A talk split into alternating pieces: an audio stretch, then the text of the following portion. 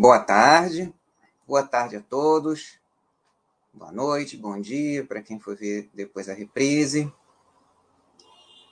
É, com muita é, alegria, né, que venho finalmente fazer um chat sobre a vida e a obra do André Matos, né? Para quem assistiu meu a, minha participação no chat do Marcelo, falei é, bastante sobre isso, né? É um dos temas que, que nós conversamos, eu e Marcelo, no, no, no chat vai lá e fala, né?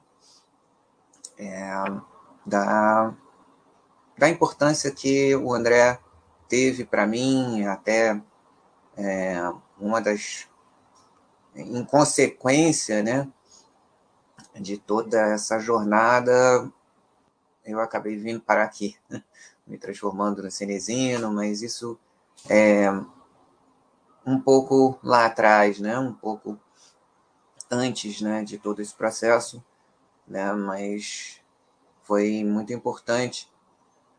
Na, nós somos, eu, eu e André, praticamente é, não, somos da mesma geração, né? Uma diferença muito pequena de idade e referências parecidas.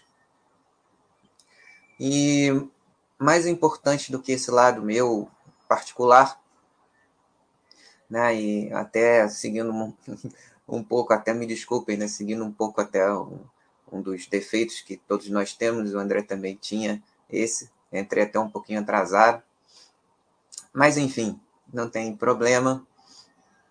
É, vamos né, começar a, a, falar um pouquinho sobre, é, sobre ele, sobre a obra dele, sobre a importância da obra do André. É, o importante também que pessoas que não conheçam, eu tive um background bem parecido com o dele, me, me é, na época consegui. É, porque quando, quando eu falei com, com o Marcelo, né, eu, o André, ele, a obra dele me chamou atenção.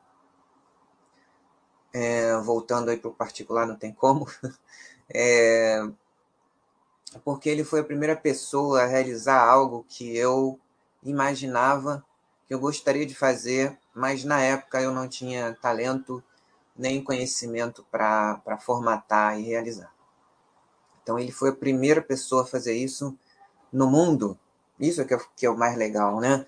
Uma pessoa do Brasil, na época, ainda na década de 80, com todas as dificuldades que acho que muitos de vocês não fazem ideia do que era o Brasil da hiperinflação, o Brasil da reserva de, de mercado informática, um, um Brasil é, com muitos talentos, muitas potencialidades, como, como hoje também, mas muito mais amarrado, muito mais limitado pelo monstro, da, da, pelo dragão, como se falava na época da hiperinflação. E, e quem viveu isso é, é, não tem ideia do que era aquilo e do, do como as coisas eram difíceis. E é, mesmo assim muito interessantes, mesmo assim ninguém deixava de fazer o que tinha que fazer, é, ninguém deixava de fazer o que veio para fazer aqui, realizar o seu talento, é, sua missão, sua visão, como queira chamar, né? É, e o André, ele é um exemplo de realização de algo que era e até hoje, olhando para trás, como é que ele conseguiu fazer isso? É, é, era praticamente impossível, era 99,999999% de dele não conseguir. Que era fazer no Brasil uma música internacional. Claro, isso já, já tinha sido feito antes, o que também era impossível para a época, né? que foi o movimento da Bossa Nova, que foi algo é, é, guardadas as diferenças é, temporais, né? É, é, e, e, e de alguma forma, né, o, o que o André Matos levou é, e, e, acoplou ao heavy metal é, com características brasileiras bebe lá atrás, porque ele nunca escondeu a influência e da bossa nova, dos predecessores da música brasileira de uma maneira geral. Mas é, falando do, do estilo é, é, heavy metal, que, que, que, é a base, né, no qual ele acoplou aquilo que ele, que ele já era, aquilo que ele trazia como a, a música erudita a, e a música brasileira de uma maneira geral, é, é necessário né, é, um equipamento é, específico, né, é, caro, e na época era era quase é, pouquíssimas pessoas conseguiam acesso aos instrumentos necessários para se fazer com qualidade é, necessária gravar e soar como um, uma banda de, de heavy metal a despeito das composições e da vontade das pessoas de, de que se influenciaram principalmente no início da década de 80 por uma, por uma nova onda, né, um movimento conhecido é, que veio da Inglaterra, New Wave, ou, British Heavy Metal, na, é, porque a primeira onda, né, é, na, naquela época, os estilos né, a, da música pop, podemos dizer como um extrato da música pop, porque era uma música popular, que vendia muito, os jovens se conectavam muito a ela no mundo, né? Então, as pessoas, os músicos, eles não, eles achavam mesmo é, e o sucesso surgiu para muitos deles, muitos músicos já na, na de regiões muito é, é, é, destruídas pela Segunda Guerra, né? voltando a falar dos, da geração Baby Boomer, né? não tem como não falar deles, né? e de outros que vieram antes, que, é, é, resumindo, se chamaram Elders, né? ou seja, é, a gente é, reverenciar aqueles que vieram antes da gente, ancestrais, né? ancestrais mesmo mais para trás, mesmo aqueles que estão aqui com a gente e os nossos sucessores, né? A gente tem que valorizar é, também aqueles que, que, que, estão seguindo adiante, né?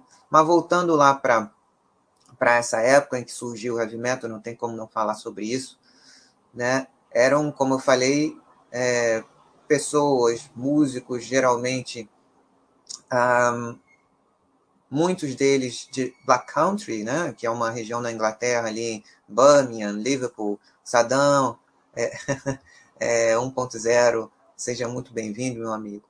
É, que bom é, que você está aqui também.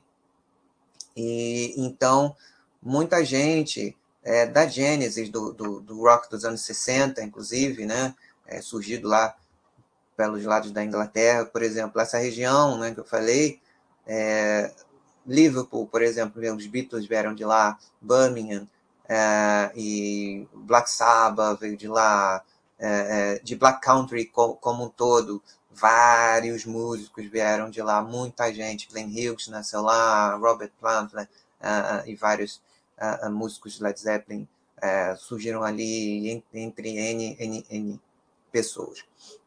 Então, esses músicos, eles nunca imaginaram o sucesso que eles passaram a ter. Né? Então, eles tiveram um sucesso avassalador, mas eles já sempre com desconfiança. Por quê? Porque eles cresceram num lugar feio, pobre, destruído, sem nenhuma perspectiva. Né? Por isso que é legal falar de música e empreendedorismo. Isso também é um mote é, é, é, que tem muito a cara da Baster.com, porque é, essas pessoas lá no, no, nos anos 60, início da década de 60, lá meados, é, com tudo destruído, eles tinham uma perspectiva de vida extremamente limitada. eles tinham poucas opções, no máximo quatro, né? Que era ou ser jogador de futebol, que é, não é para qualquer um, ou você ser um operário, trabalhar numa fábrica o resto da sua vida até se aposentar, ser músico, ou ser um delinquente. E se profissionalizar nisso. Eram essas as quatro opções que eles tinham, já que é, para a maioria das pessoas de classe trabalhadora ou é, é, aqueles que tiveram uma boa situação média ou, ou, pra, uh, ou, ou acima, mas que tiveram é, é, suas vidas completamente destruídas, suas perspectivas completamente viradas de cabeça para baixo, então ficaram todos mais ou menos no mesmo barco, né? precisando de ajuda externa para se, se é, restabelecer, como aconteceu é, graças ao plano Marshall, né, porque os Estados Unidos, onde a guerra não aconteceu, precisavam de mercados consumidores, precisavam é, é, reconstruir o, o, o, mercado europeu, que era o principal à época, né, para o comércio e para a cultura.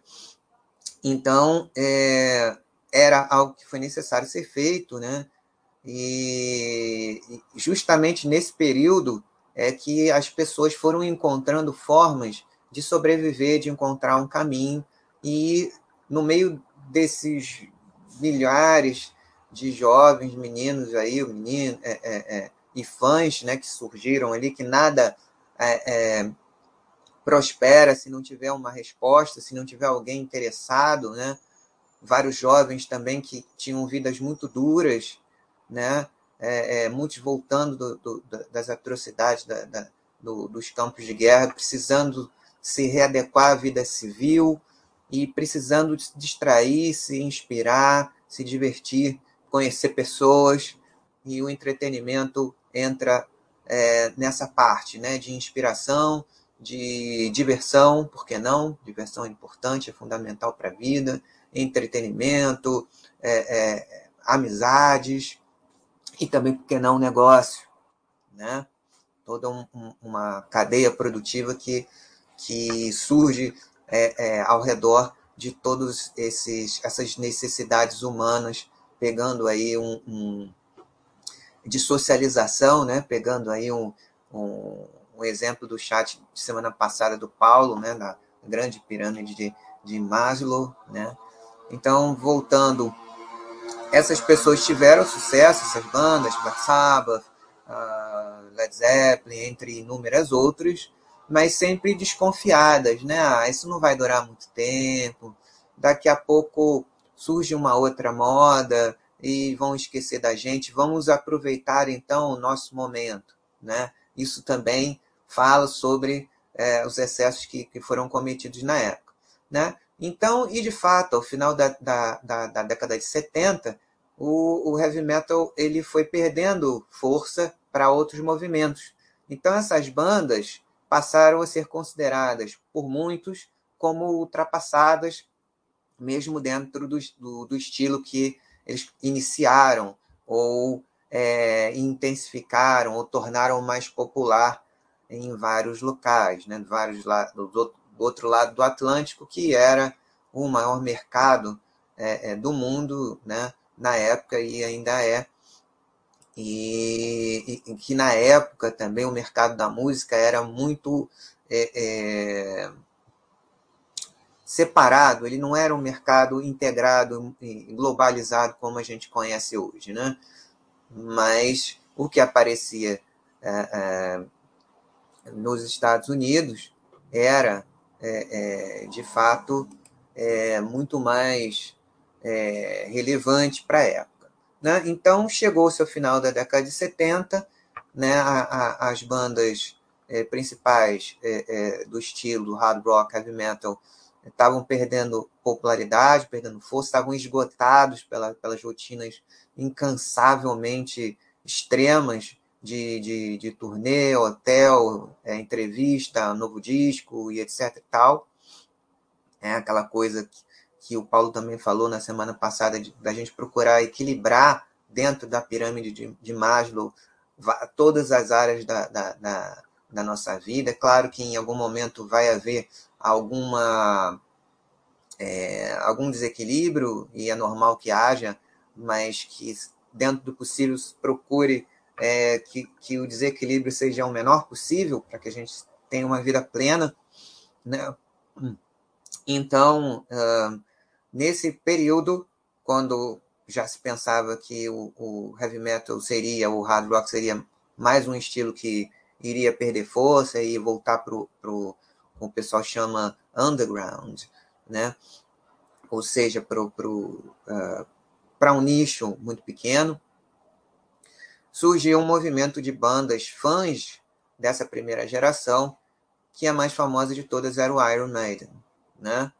Uh, todo mundo sabe, Bruce Dickinson é, é, é, um fã declarado de Ian Gillan, de Purple, e uh, de todas aquelas bandas daquela época, progressivas também, que na verdade era tudo misturado, tudo surgiu junto, né? mas a necessidade de, de se entender uh, e até, é, por que não, é, promover determinado estilo é, foi necessário criar é, categorizações, né, é, para que fosse possível identificar e, e as, as pequenas, a princípio, pequenas peculiaridades que cada uh, que cada um desses é, estilos e subgêneros de, de, de, estilos maiores ou, ou mães ou pais foi necessário fazer isso.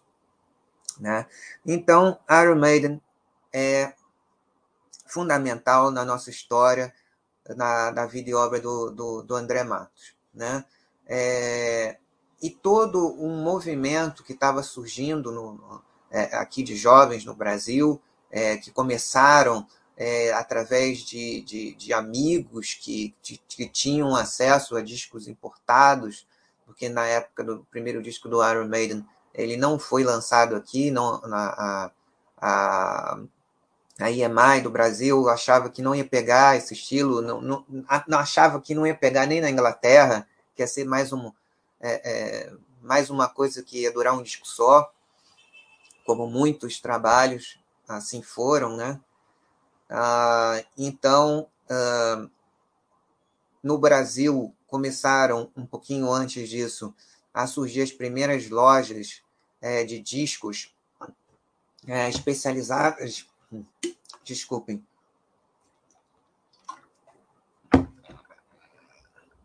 Especializadas em rock, né?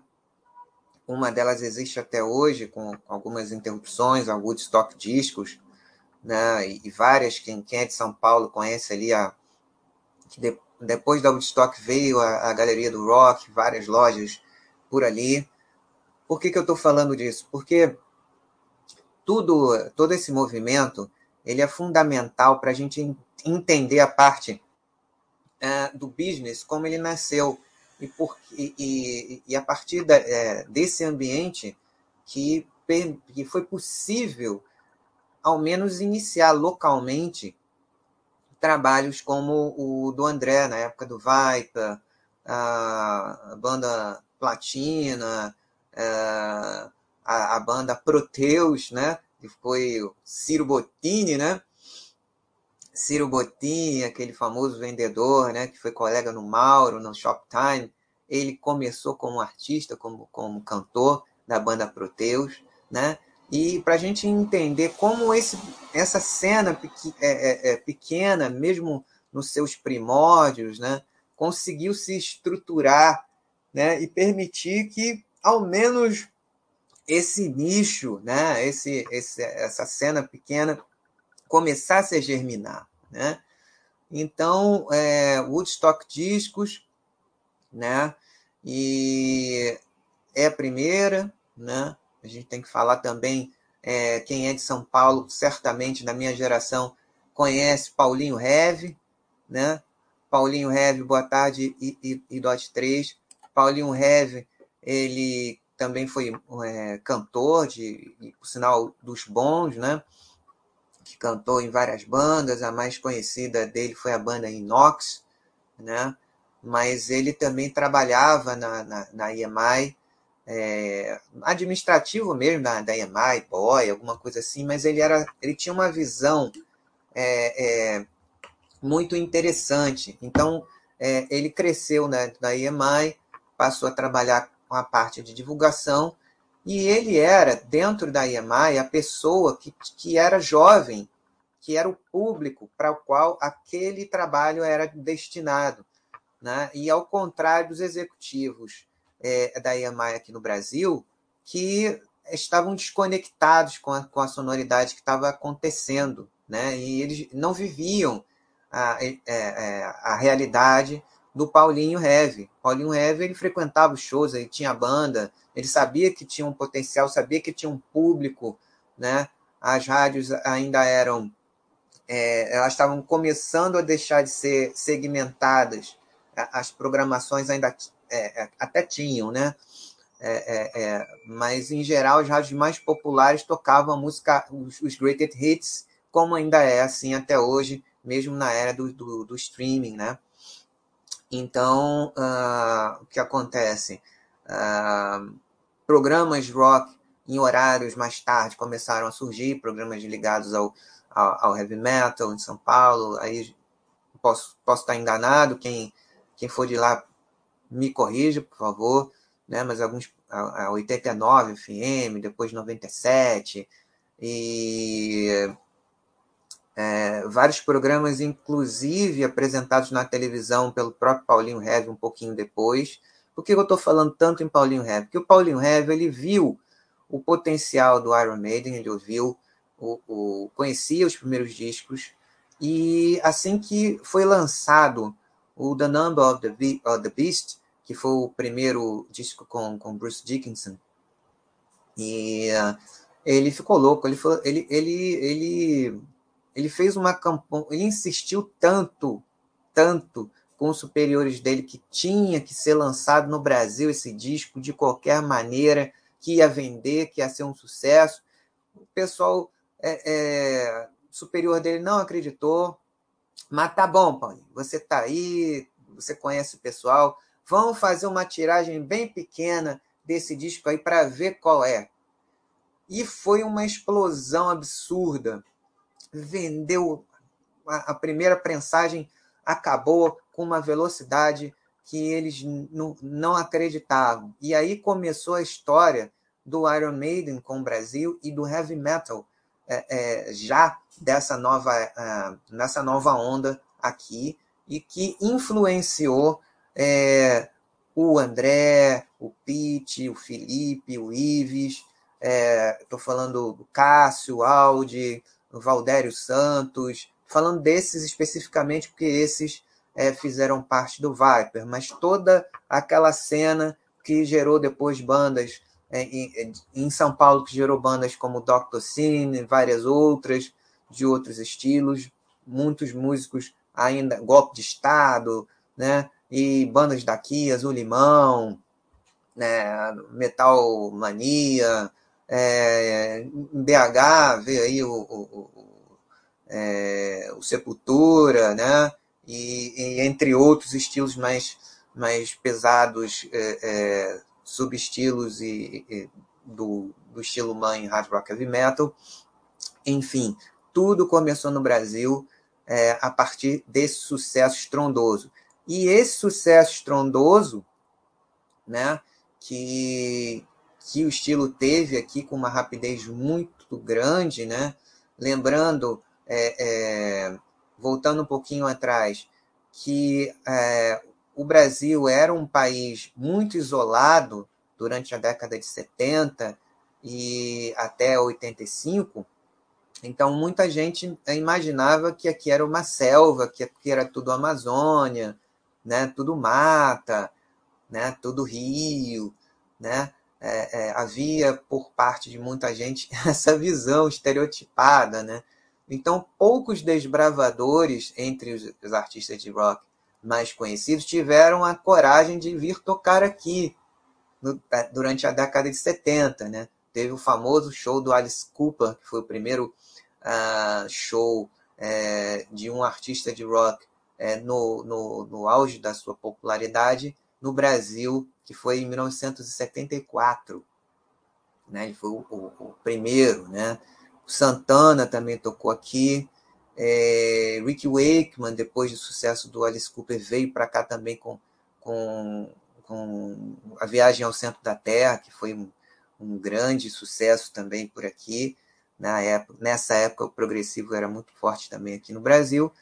E o Queen chegou a fazer um show em 81 em São Paulo, né? É, foram desses desbravadores.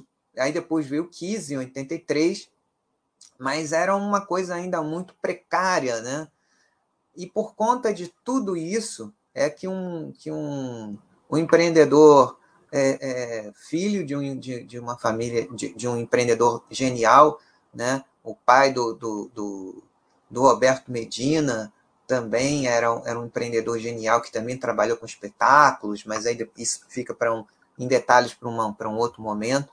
Né? Então, por isso que o Roberto Medina resolveu arriscar como ele arriscou, com tudo para dar errado, com politicagem para atrapalhar. Mesmo assim, ele, ele viu o, o, o, é, o potencial de sucesso que ele tinha e ele fez o Rock in Rio, que foi um absoluto sucesso e é assim até hoje. Né? Por que, que eu dei essas voltas todas para começar a falar sobre o André Matos? Porque, primeiro, era importante, depois, porque vocês pediram que eu falasse também de uma forma é, é, como vocês conhecem, eu gosto de pesquisar, gosto de, de, de ligar ah, os acontecimentos, as pontas, né? É, se vocês tiverem alguma dúvida, pessoal, podem ir falando. Eu vou comentando aqui, mas se vocês tiverem algum comentário, algo que vocês é, é, lembram, ou qualquer é, é, coisa que vocês é, vão construindo alguma relação, mesmo que vocês não tenham vivido esse período como, como eu vivi, parte dele, né? Mas vão falando aí. Então, voltando a isso, né? A família do, do, do André se mudou para São Paulo, né? E um pouco antes dele nascer, ele nasceu é, em São Paulo, aí no dia 14 de, de setembro de 1971. É... Saddam perguntando: Kiko Loureiro era irmão do André? De jeito nenhum. Nada a ver. Né? Nada a ver. Eu, eu, eu sou muito amigo do, do, do, do primo, do, de um primo do Kiko Loureiro, músico também, Márcio, excelente músico por sinal, multi-instrumentista também. Então, posso te dizer com certeza que nada a ver. Né? Então, é... ele foi para lá, né? nasceu lá, e num, é, num ambiente super criativo, ele, o André o, o, melhor amigo do André é o avô, seu Ari, que ainda está vivo. Seu Ari deve estar completando 100 anos de idade. Se ainda não, eu acho que ele ainda, ainda está entre nós, senão é, eu ficaria sabendo. Né? É, então, o seu Ari era uma pessoa muito. era um gênio. Né? Ele se interessava por várias é, é coisas diferentes, tinha várias habilidades, trabalhava com química e também é, é, e, e, fez carreira com isso.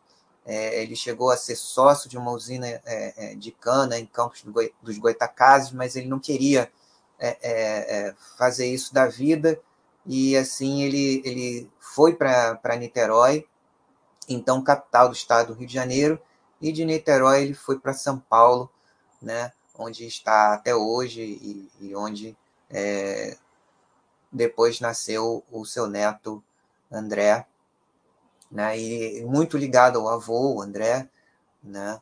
É, então ele foi desde sempre muito estimulado a o avô dele, seu Ari, ele, ele, ele, fez carreira no mundo editorial, na editora Abril, né? Então, tudo que vinha de cultura chegava. Eu me lembro, é, é, eu tenho praticamente a idade do André, né? O André, é, o André fez 50, eu tenho 47. É, então, eu, eu, me lembro que muitas coisas saíam em, em, edições da Abril, Abril Cultural. Então, tinha muitas coleções de música clássica, de história, de e coisas para criança, para infância uh, e adolescência. E eu gostava muito de, do trabalho da editora Abril. E depois, só agora, ano passado, lendo uma das biografias que foram lançadas pelo sobre a vida do André. É um livro muito bom que vai sair agora em segunda edição, revisada e ampliada. Depois eu mostro para vocês alguns dos tópicos que eu até já abri na Cantoral sobre isso, né? que é o livro é, André Matos, Maestro do Heavy Metal. Então, muitas dessas coisas, é, sim, Saddam ele se formou em regência e composição pela, é, pelo Conservatório Santa Marcelina ele, o Rafael Bittencourt ele também estudou lá e também tem essa formação, né? É, todos, todos os músicos do Angra são muito, muito estudados, têm formação ou formação acadêmica é, tradicional e, ou, e formação também é, não em conservatório, mas estudaram com grandes músicos, né? com métodos mais funcionais e práticos que eles souberam aplicar ao que eles foram fazer depois, né? Todos muito estudiosos. É, sim, foi lá na, na, no Conservatório Santa Marcelina que o, que o André conheceu o Rafael, o André Bastos, ou André Biloide, que é uma figura sensacional, muito ligada e muito amigo do André, e, e que tem sido é, um grande parceiro em uma coisa que eu vou falar, muito linda, é, é, que eu vou falar, que está sendo feito em homenagem à vida e obra do André Matos, mas daqui a pouco eu falo. Então, é, ele foi criado nesse ambiente né, muito criativo, desde cedo é, se interessou pela música erudita, né, gostava de ouvir, é, como adolescente é, é crescendo nessa nossa época, nossa época eu digo por causa da, é, da minha.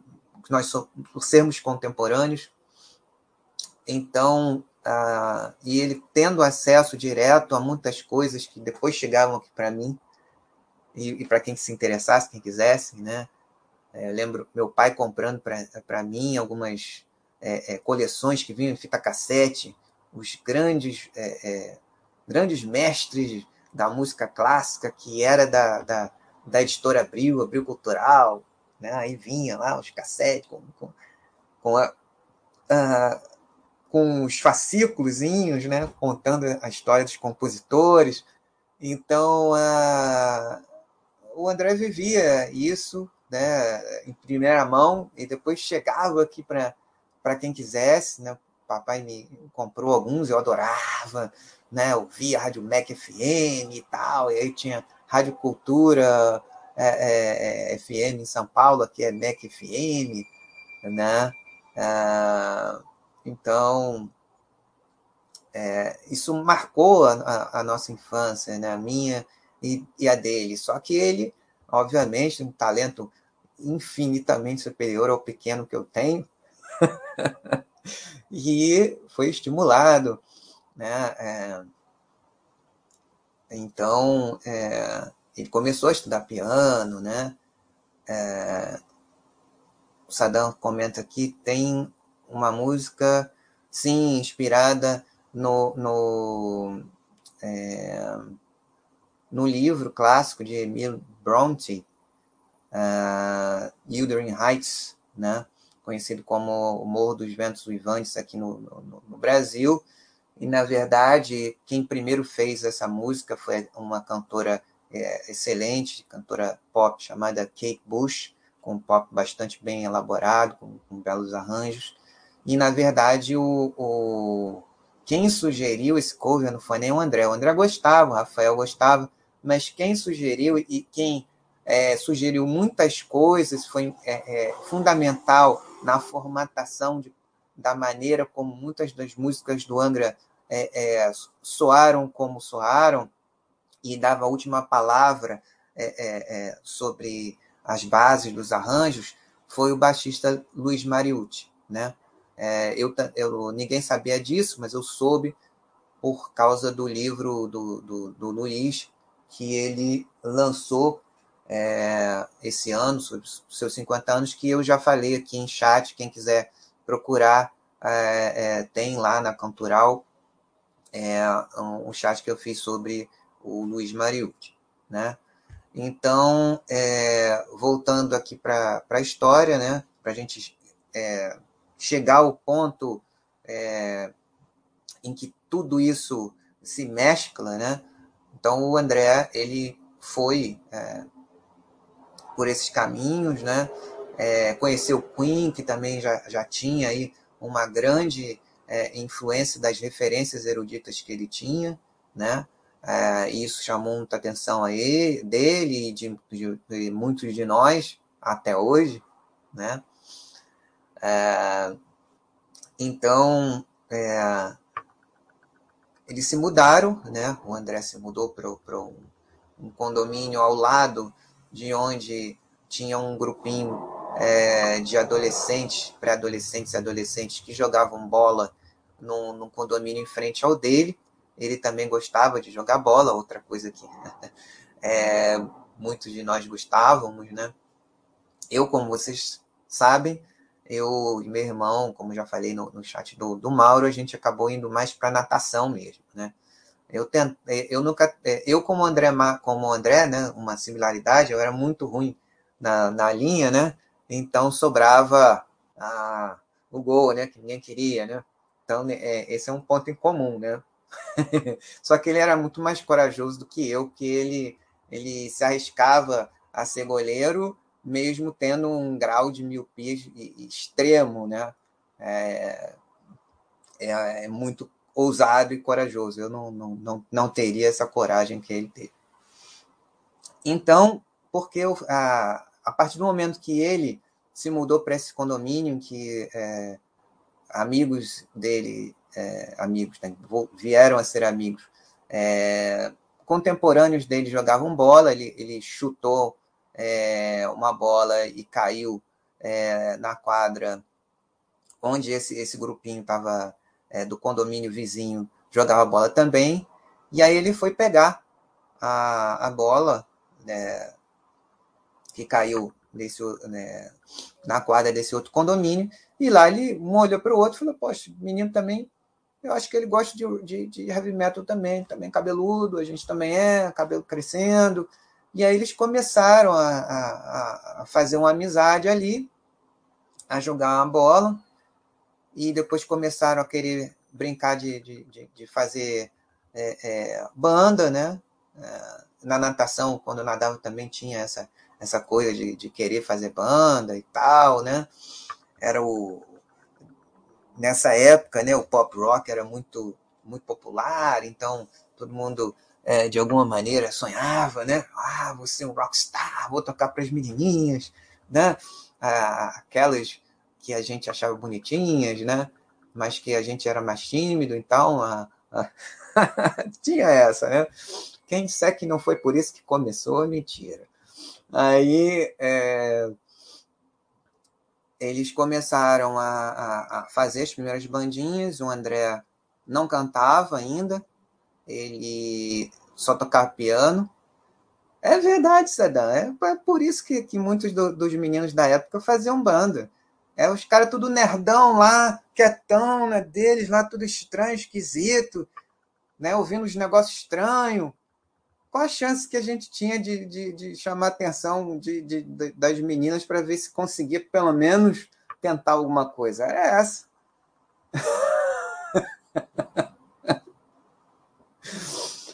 Aí, é... então, eles começaram a fazer as bandinhas e tal, e aí contam eles, né, em vários vídeos que tem é, vários vídeos. Você também fez banda, Sadam? chegou a, a, a tocar, fazer algum som? Fala aí pra gente. Então, é, eles começaram a, a, tocar, e então, como vários. É, eles já disseram várias vezes, vários vídeos, inclusive, agora eu posso falar. Ah, sim, também, também, era bem tímido. Ainda sou, né? Eu, eu falo assim quando eu tenho alguma coisa para interessante para compartilhar mas a princípio eu, eu sou tímido.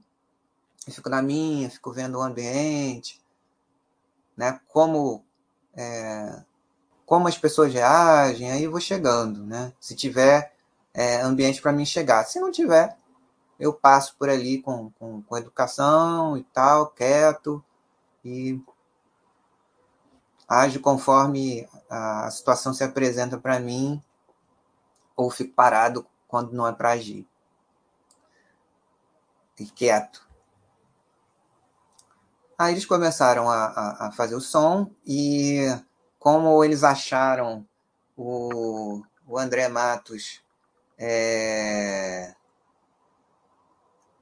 o mais parecido com Bruce Dickinson deles todos, Aí eles falavam, você vai ter que cantar, você é mais parecido com Bruce Dickinson, não sei o quê.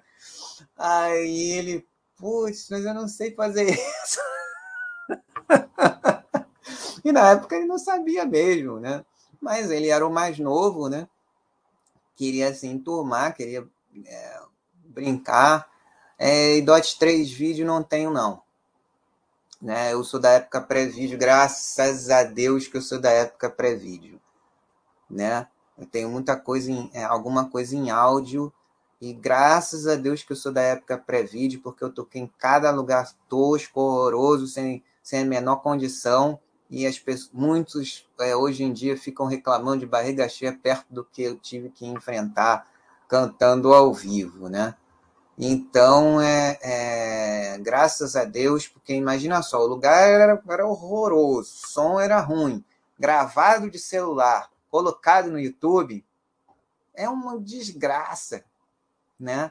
A, a, a, pessoa, a pessoinha que está sentado na cadeira lá, que não faz ideia do esforço que é, que chega lá em condições hiper precárias, muitas vezes sem ganhar um vintém, gastando dinheiro, vai lá, toca lá no pá, né? Você foi lá, fez o seu melhor num lugar que não te oferecia a menor condição ou muito pouco para você apresentar o seu trabalho de maneira decente.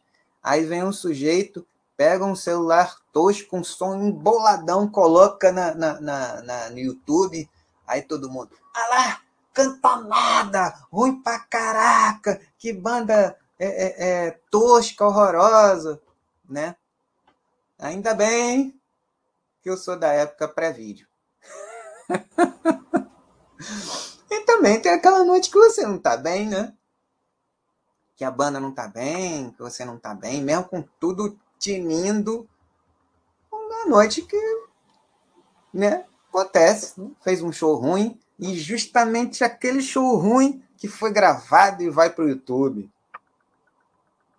Tem essa também, né? Mas enfim, aí voltando à história, né? eles começaram a fazer esse, esse sonzinho deles e tal.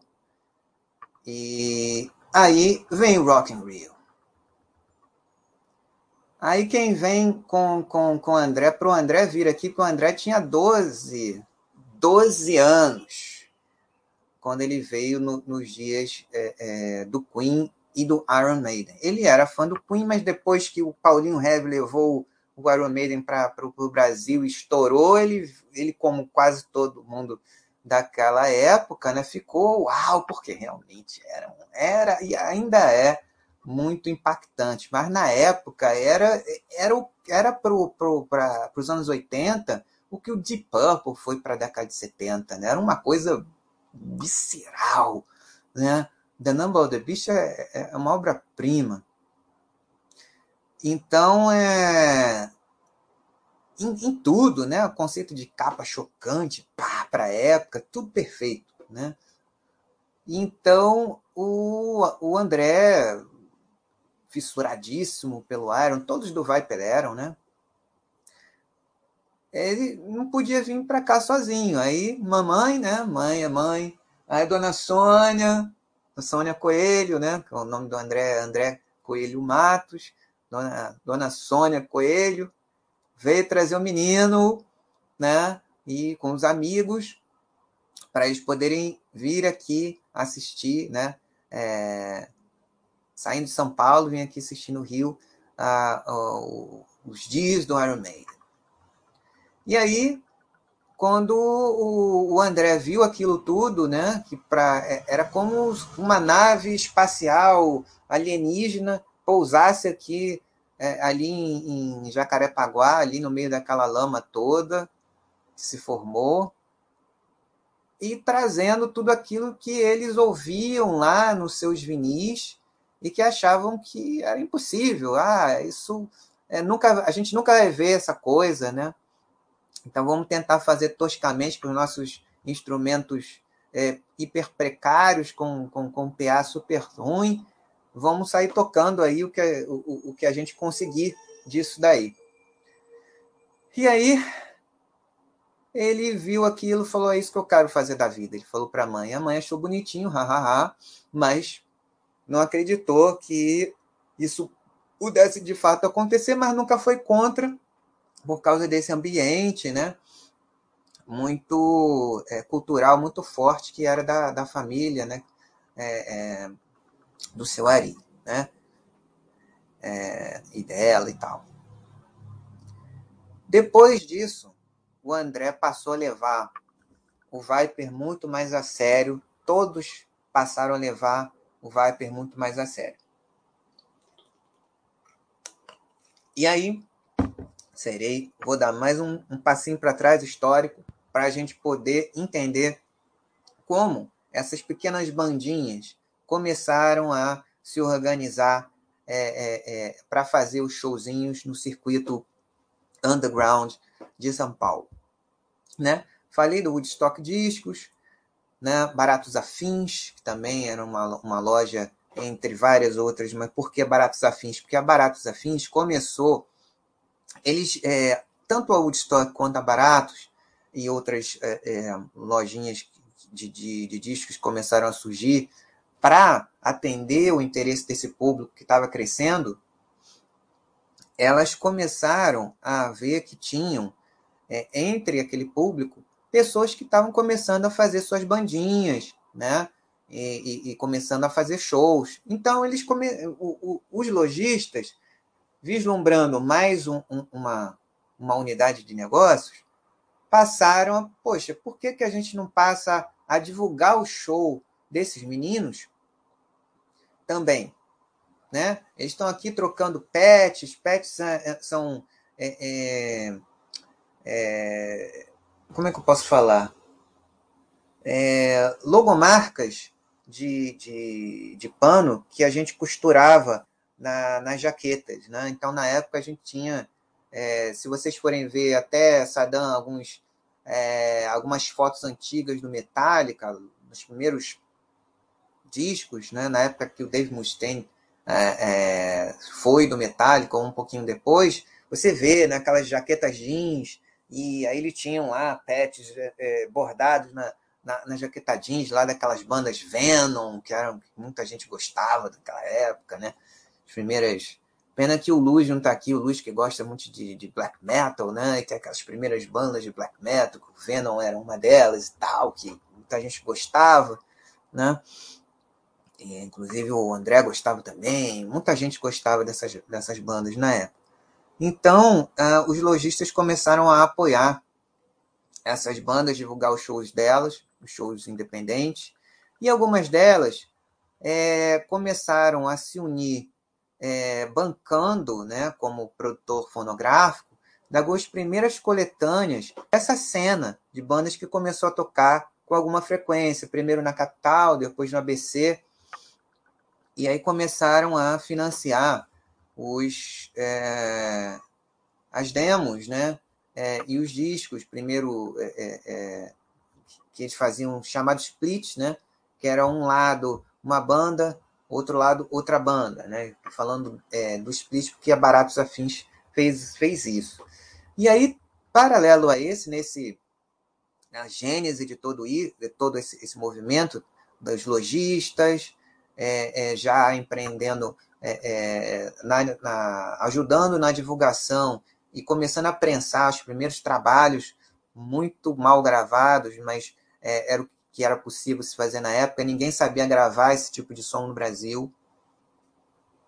Os produtores acostumados a tocar no máximo música pop, mas mais MPB, que é, que é outra sonoridade, outra forma de captar os, os sons, né? Bem diferente de, do, da sonoridade hiper amplificada do heavy metal, cheio de efeitos e tal, outra coisa completamente diferente, tudo diferente na hora de gravar. Então, é, o que acontece é também começaram a surgir clubes, né, de, de fãs que, porque era tudo muito difícil, mesmo com essas lojinhas, nem todas as lojinhas conseguiam é, é, todo o material e havia intercâmbio também, né? Então fizeram um clube que chamaram de Rock Brigade, um clube de, de fãs de, de heavy metal que começaram a fazer um, um, um fanzine em mimeógrafo. Nossa, essa eu fui longe, hein? Arqueologia, hein? mimeógrafo. Ah, essa vocês não conhecem, não. Sadam é, e, e, e DOT 3, vocês já ouviram falar em mimeógrafo? Eu, quando quando estava na, na, no primeiro grau, lá na, na é, tinha na sala lá o professor com, é, usava o mimeógrafo. ah, mimeógrafo, essa foi, foi foi muito, muito remota, muito ancestral. Aí, é... então era assim, né? E o que, que esse clube fazia? Ele reunia fãs de heavy metal e conseguiam, com as contribuições e contatos com os lojistas, é, vídeos, né? É, a, a Woodstock fazia isso também, e a Rock Brigade, é, separadamente ou em conjunto, também passava esses vídeos é, de shows, né, que aconteciam fora, né, gravações muitas vezes piratas ou às vezes alguns oficiais. Então, é, eles passaram a, em conjunto, divulgar essas bandas. É, essa publicação em mimeógrafo começou a crescer e passou a, a, vir a se tornar uma revista, né? É, apoiando esse nascente estilo, tanto aqui como na América Latina, e, e a Rock Brigade veio a se tornar, alguns anos depois, a maior publicação é, de, de rock é, é, da América Latina, foi durante muito tempo, acho que uma década. E só acho que em 2013 ou 2014 que ela deixou de, de, de ser distribuída em, em, em, banca, né? a única é, é congênere hoje em dia é Road Crew, é, que, que surgiu de algumas dissidências da Rock Brigade, né? Então, é... ah, o Idot lembra, na escola dele tinha mimeógrafo, tinha um cheiro, né? Forte, né, de mimeógrafo. Idot falando aqui que em BH também tinha banda de metal. Sim, da Mist, Overdose e Sepultura, né? O, o Jairo, ele foi o primeiro guitarrista da Sepultura, depois ele saiu do, do Sepultura e fez o, o Overdose e o The Mist, que também são três bandas que, que se conversam. Eu assisti um show do The Mist aqui pertinho de casa, no início da década de 90. Muito boa banda, por sinal, dentro do, do trabalho dela.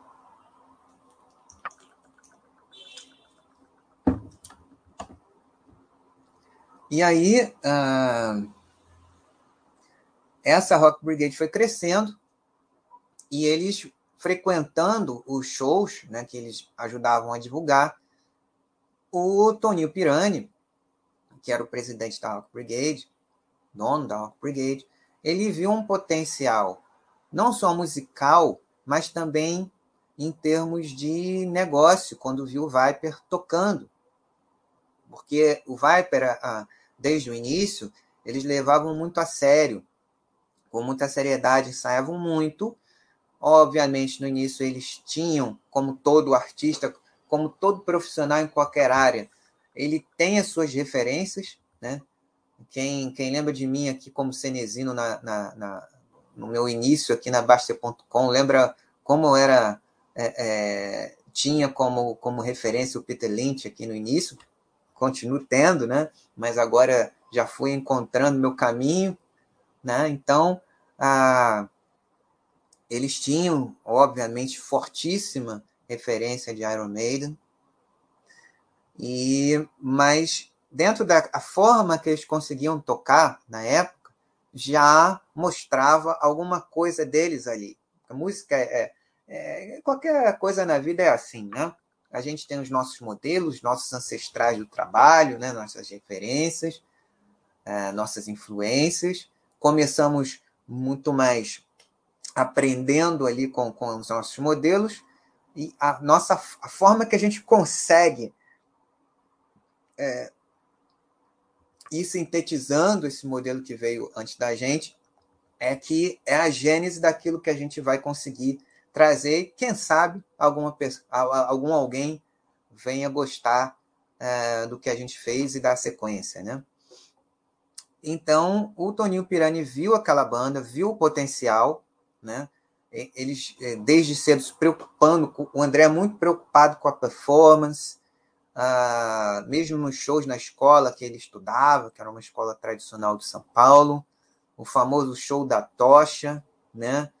Que vocês podem ver aí na, na, na, na série de, de do, é, é, B-sides do, do documentário, agora eu já posso falar, o documentário que foi lançado em Avant Premiere na, na terça-feira, deixa eu ver, isso, terça-feira, que foi o dia do aniversário do André, foi lançado o primeiro filme do documentário, que está sendo feito é, é, com o apoio da família do André, de acordo com a, a vontade que o André tinha né, sobre isso, os valores do André. Né? Então, esse filme está sendo feito por um grande amigo do André, o, o diretor Anderson Bellini com o apoio do Eco Moliterno, que é o, que é o primo do, do André, e apoio da mãe, do irmão, da família inteira. Um projeto muito lindo, né? que vai ser dividido em quatro filmes, já, o material já está pronto, né? É, foi lançada a primeira parte em avant premiere agora na terça-feira, aniversário do André, dia 14, é, no Teatro Municipal de São Paulo, que era o grande sonho do André se apresentar no Teatro Municipal de São Paulo. Eu, como fã de música erudita, é, é, é na frente de qualquer coisa, já fui algumas vezes ao, ao, Teatro Municipal de São Paulo, um lugar maravilhoso, né? E era o sonho do André se, se apresentar lá. Nenhum, nenhuma biografia de nenhum músico é, é, nem mesmo a biopic do, do, do, do, Queen foi, foi apresentada é, em avant premiere no Teatro Municipal de São Paulo. E, infelizmente, por conta do, dos, é, da situação em que vivemos, eu achei por bem não correr o risco é, de estar lá. Mas em qualquer. Em, se não fosse por isso, eu certamente estaria lá né? É, mas enfim, esse projeto é muito bacana e ele foi feito, está sendo feito, né? Porque tem toda uma, uma situação burocrática é, é, de você registrar Nancine é, e uma série de coisas de, de, de é, con, contratos e tal, essa fase de due diligence que a gente fala, né? É, guardadas as, a, as proporções e diferenças, que acontece aqui, que é muito pesada, né? E, e uh, o, o Anderson e a equipe do, do documentário continuam é, com o apoio dos fãs, né? A gente está fazendo isso, eles estão fazendo isso com o apoio dos fãs, porque nenhum patrocinador toparia é, é, por razões. É, é, não, é, não, tem nada demais, é simplesmente o, quando um, uma empresa é, escolhe é, como é que se diz, é, pegar parte daquilo que pagaria de imposto de renda para associar o seu nome a um, a um, a um projeto, ele, ele quer posicionar a marca da empresa em relação a esse produto, né? E a forma como o André, é, a história do André, a trajetória do André aconteceu, os valores do André, é, e todo o material e o envolvimento tão grande de tantas pessoas que fizeram todas essas é, 10 horas de material gravado, era não fazia sentido picotar tudo em duas horas, num, num filme de duas horas. Não ia dar, só porque o, os patrocinadores é, tais e tais é, é, só aceitariam se assim fosse. Então, é, por conta disso que é, o apoio dos fãs e, muito, e, e, e, da equipe tirando dinheiro do bolso é, tá e continua sendo é, é, é, principal, a principal fonte até agora de financiamento desse, dessa obra, né, que está em gestação. Então, como ele fala, né, é, quem não, não quiser ou não, não, não, não puder colaborar com, com, com o documentário, pelo menos compartilhem entre seus amigos o, o, os cortes, b-sides e tal, que ele faz das lives que eles, que, que eles têm feito. Já é uma forma de divulgação, e quem quiser é, colaborar, colabora. Eu, particularmente, tenho colaborado mensalmente com, com o pouco que eu posso, né? até também dentro daquele espírito que a gente falou aqui no início da pandemia, da gente apoiar é, os artistas que, que a gente gosta, alguns amigos né? que, que tiveram é, a sua principal fonte de, de renda secar, secou de uma hora para outra, né? É, muitos estão ainda com bastante dificuldade, mas os mais criativos, como sempre, estão aí se recompondo, né? Tem aí esse projeto do documentário e vários amigos meus aí se desdobrando e é, construindo outras formas de, de, de, sobreviver, mas nem por isso é, é devo eu deixar isso pessoalmente, tá? É, é pessoal, não quero é, é, dizer que, que, todo mundo tem que fazer isso, não. Eu senti vontade de fazer, por isso que posso, por isso estou fazendo uma coisa que a gente conversou aqui é, é, no início da pandemia e eu achei justo fazer isso com pessoas que muitas delas são amigos pessoais, inclusive, ou, ou tornaram-se amigos pessoais, inclusive, né? Então, é, só para falar sobre o documentário, vou até botar um pouquinho aqui do trailer antes da gente continuar. É, é, esse é o trailer oficial do primeiro filme que eu vou compartilhar aqui com vocês e depois é, é eu vou dar uma, uma, uma adiantada porque é, é, eu tive que dar muita volta para contextualizar tudo isso para vocês entenderem um pouquinho de como, como essas coisas vão se encadeando, né? Então, vamos compartilhar um pouquinho aqui é, o, é, o trailer oficial do primeiro filme do, do documentário. Do André Matos. Esse é o, o documentário, chama-se André Matos, o maestro do rock.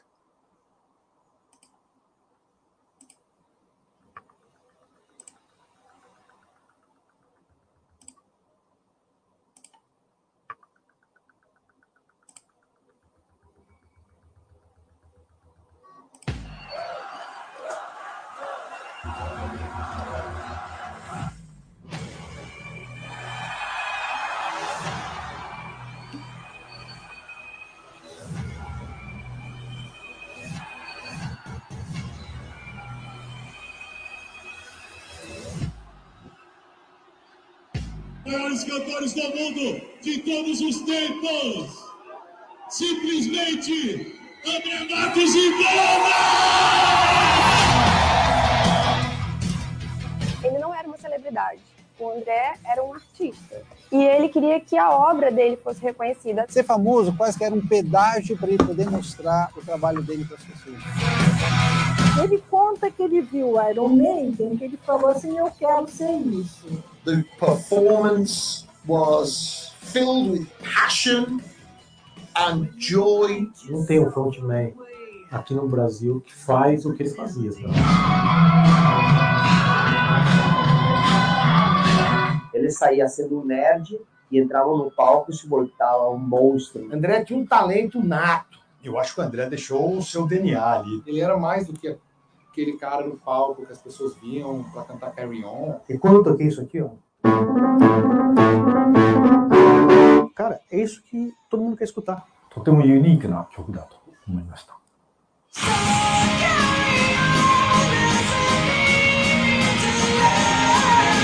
The voice uh, was was pretty impressive too. Que ajudou a colocar o Brasil junto com todos, né, que tem essa carreira internacional, num lugar muito especial. Ele levou o metal brasileiro para outro patamar. Foi uma pessoa revolucionária. Coisas que hoje a gente fica assim, isso aconteceu.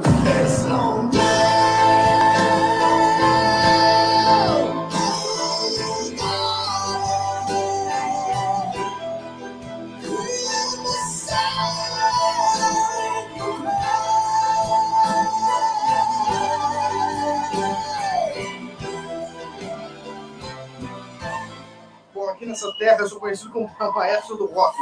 Mas agora não vai ter jeito. A alcunha vai pegar. Começou o show.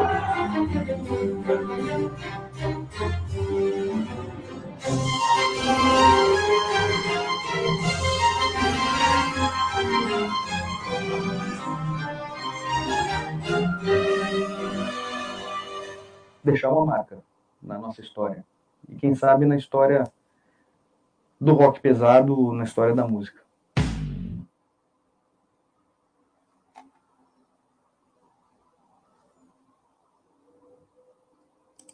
É, esse é o trailer oficial, né?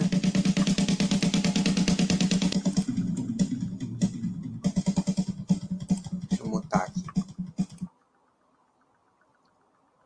Aí, bom. Deixa eu voltar aqui para para nós, já voltei.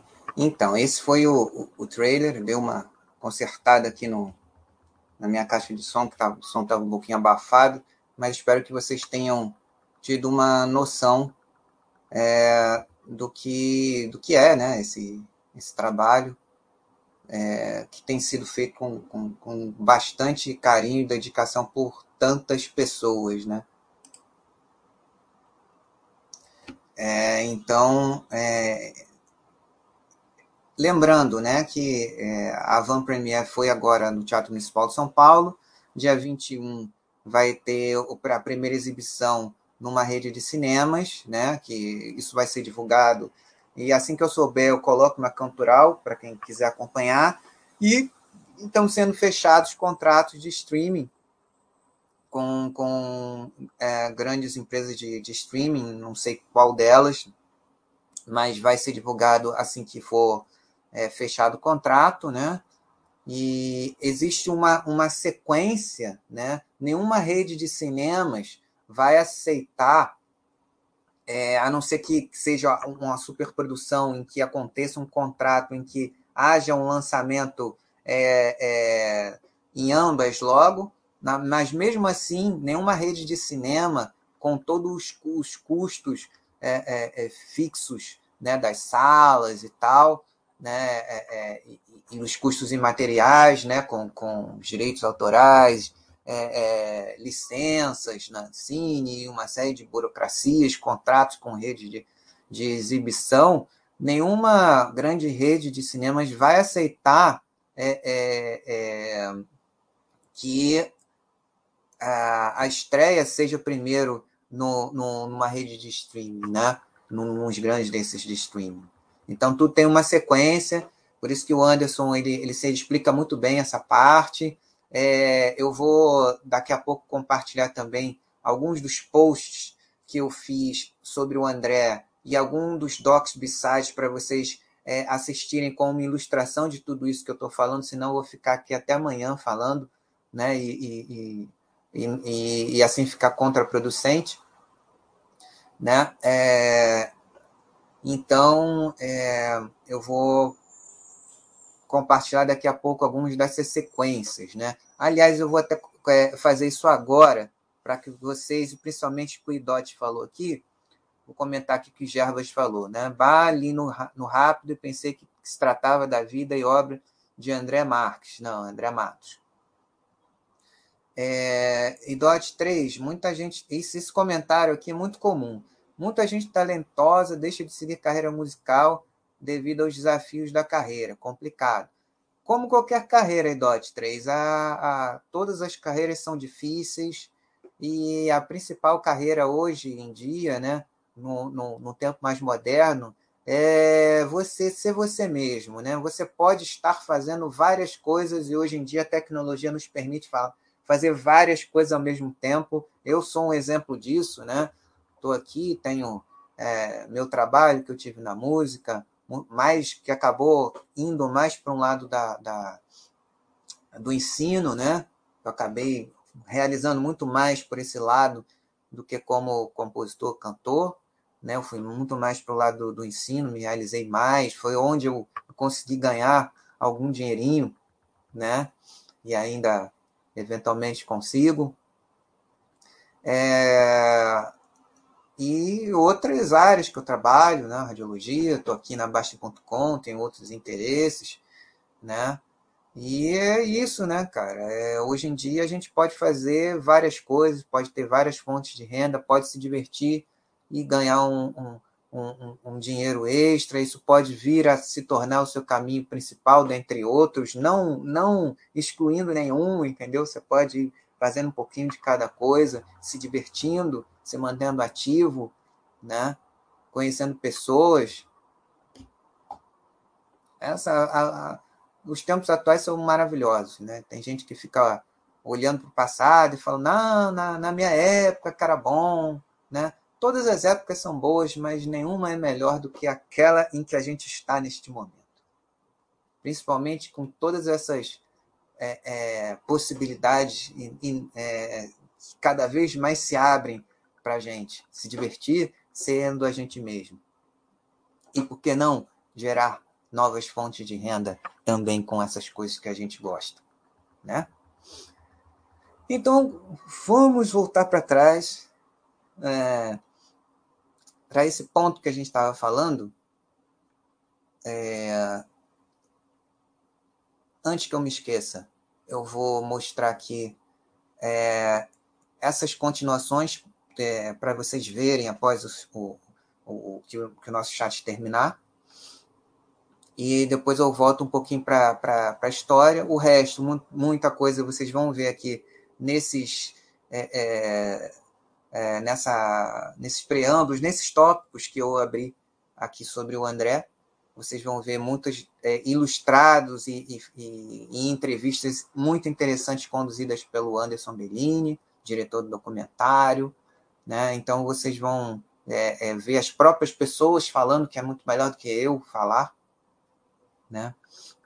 para que eu possa me concentrar em, em acelerar um pouquinho essa história e contar um pouquinho da, da, da minha vivência com este personagem aqui que nós estamos é, é, conversando a respeito.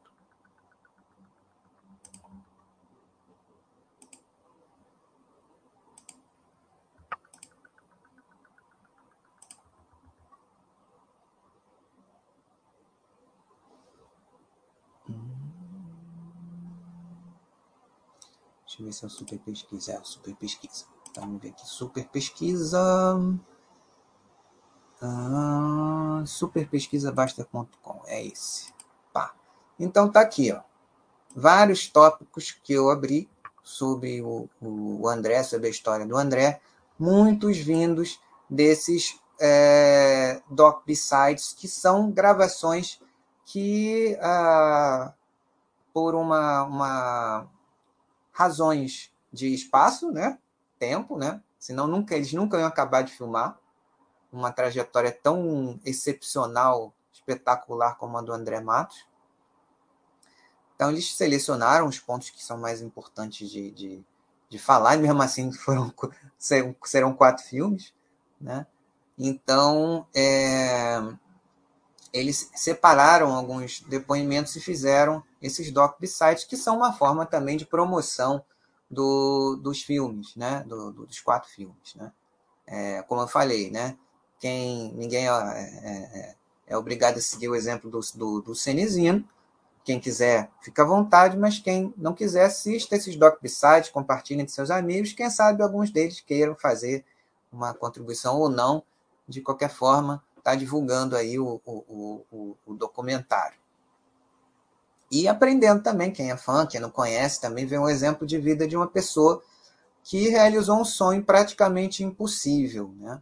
E realizou de uma maneira é, marcante, de forma a influenciar é, é, os fundadores, aqueles que, é, é, que, que, que, foram importantes na, na, na carreira do André, né? Inclusive, é, já vou logo adiantar, quando o, o Angra começou a fazer, é, é, foi inicialmente um, um, sucesso internacional desde o início, depois eu conto um pouquinho sobre isso, né? já era uma estratégia que o, que o Toninho Pirani viu aqueles, aqueles meninos, viu o potencial musical deles e o potencial também de imagem porque eles pensavam no show, eles, eles, eles se vestiam de forma a representar aquele som que eles faziam, né? E começou a ver, opa, opa, é aqui, é aqui. E ele começou a empresariar esses, é, é, esses meninos. Na época, a, para os padrões da época, a Rock Brigade era uma potência, porque era uma revista que tinha é, é, ligações e contatos com várias é, é, gravadoras e artistas do mundo inteiro dentro desse, de, desses estilos, né? E conseguia com o público assinante da revista ou que comprava nas bancas, eles já conseguiam alugar estúdios, né? E, e fazer, eles fizeram um selo ligado à, à editora, né? Gravavam em, em, parceria com alguns estúdios, porque eles sabiam, bom, pelo menos parte desses, sei lá quantos mil aqui, que com, compram e leem essa revista, vão comprar esses discos dessas bandas que estão sendo lançadas por esse selo.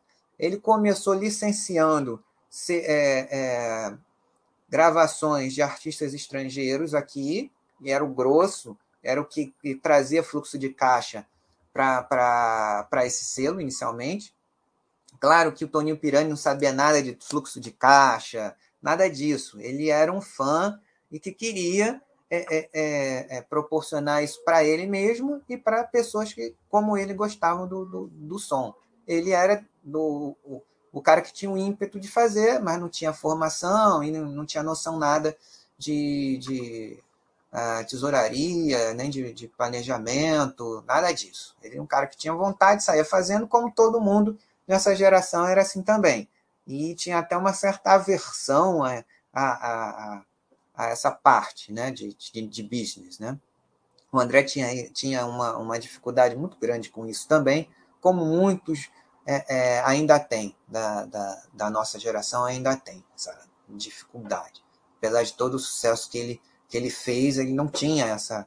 É, o Kiko, sim, da banda, o Kiko Loureiro, o único que sempre é, é, é, disciplinado na parte musical, mas que ele queria entender o, o, algo mais que fazia com que ele continuasse fazendo a música dele. Por isso ele está onde ele está é, e tem essa, essa, essa vivência e, e eu, eu, foi e é o mais bem sucedido de todos fizeram parte dessa trajetória do André, justamente porque ele sempre pensou nesse lado também que, que os colegas ficavam achando, pô, cara, para que você quer saber disso, né? Pô, a gente fez um show maravilhoso, fantástico, né?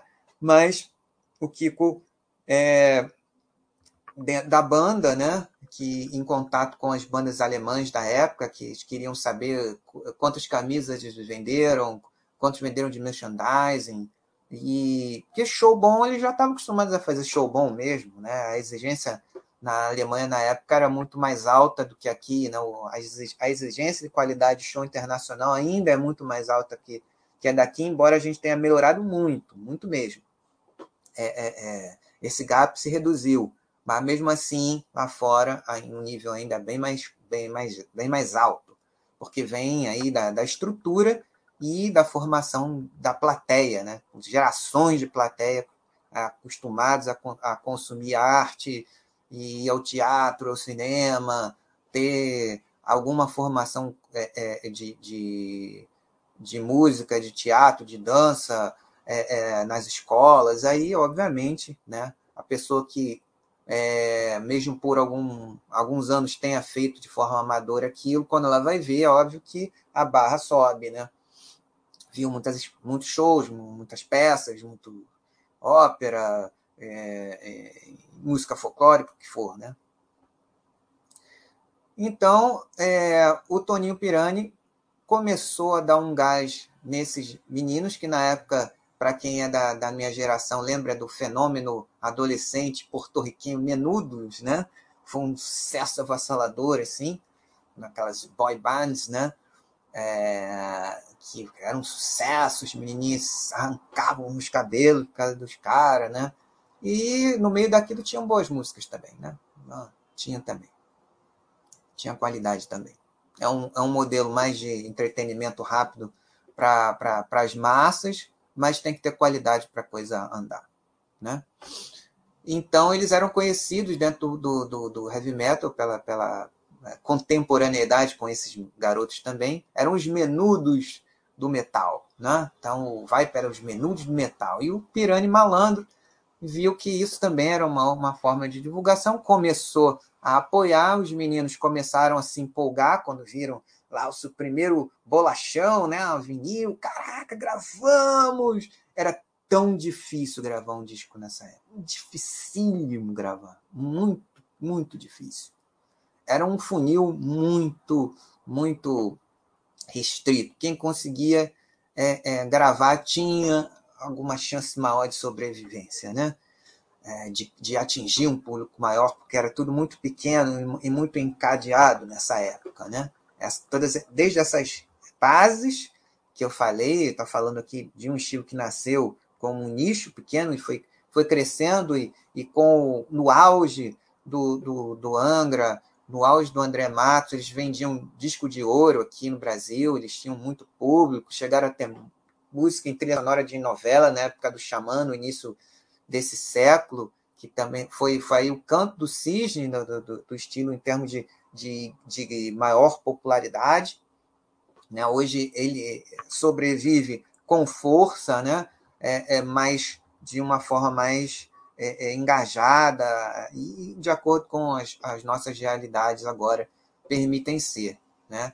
Então, o, o Toninho Piranha apoiou o primeiro disco do, do Viper, o Soldiers of Sunrise, foi lançado em 1987, quando o André Matos tinha 15 anos.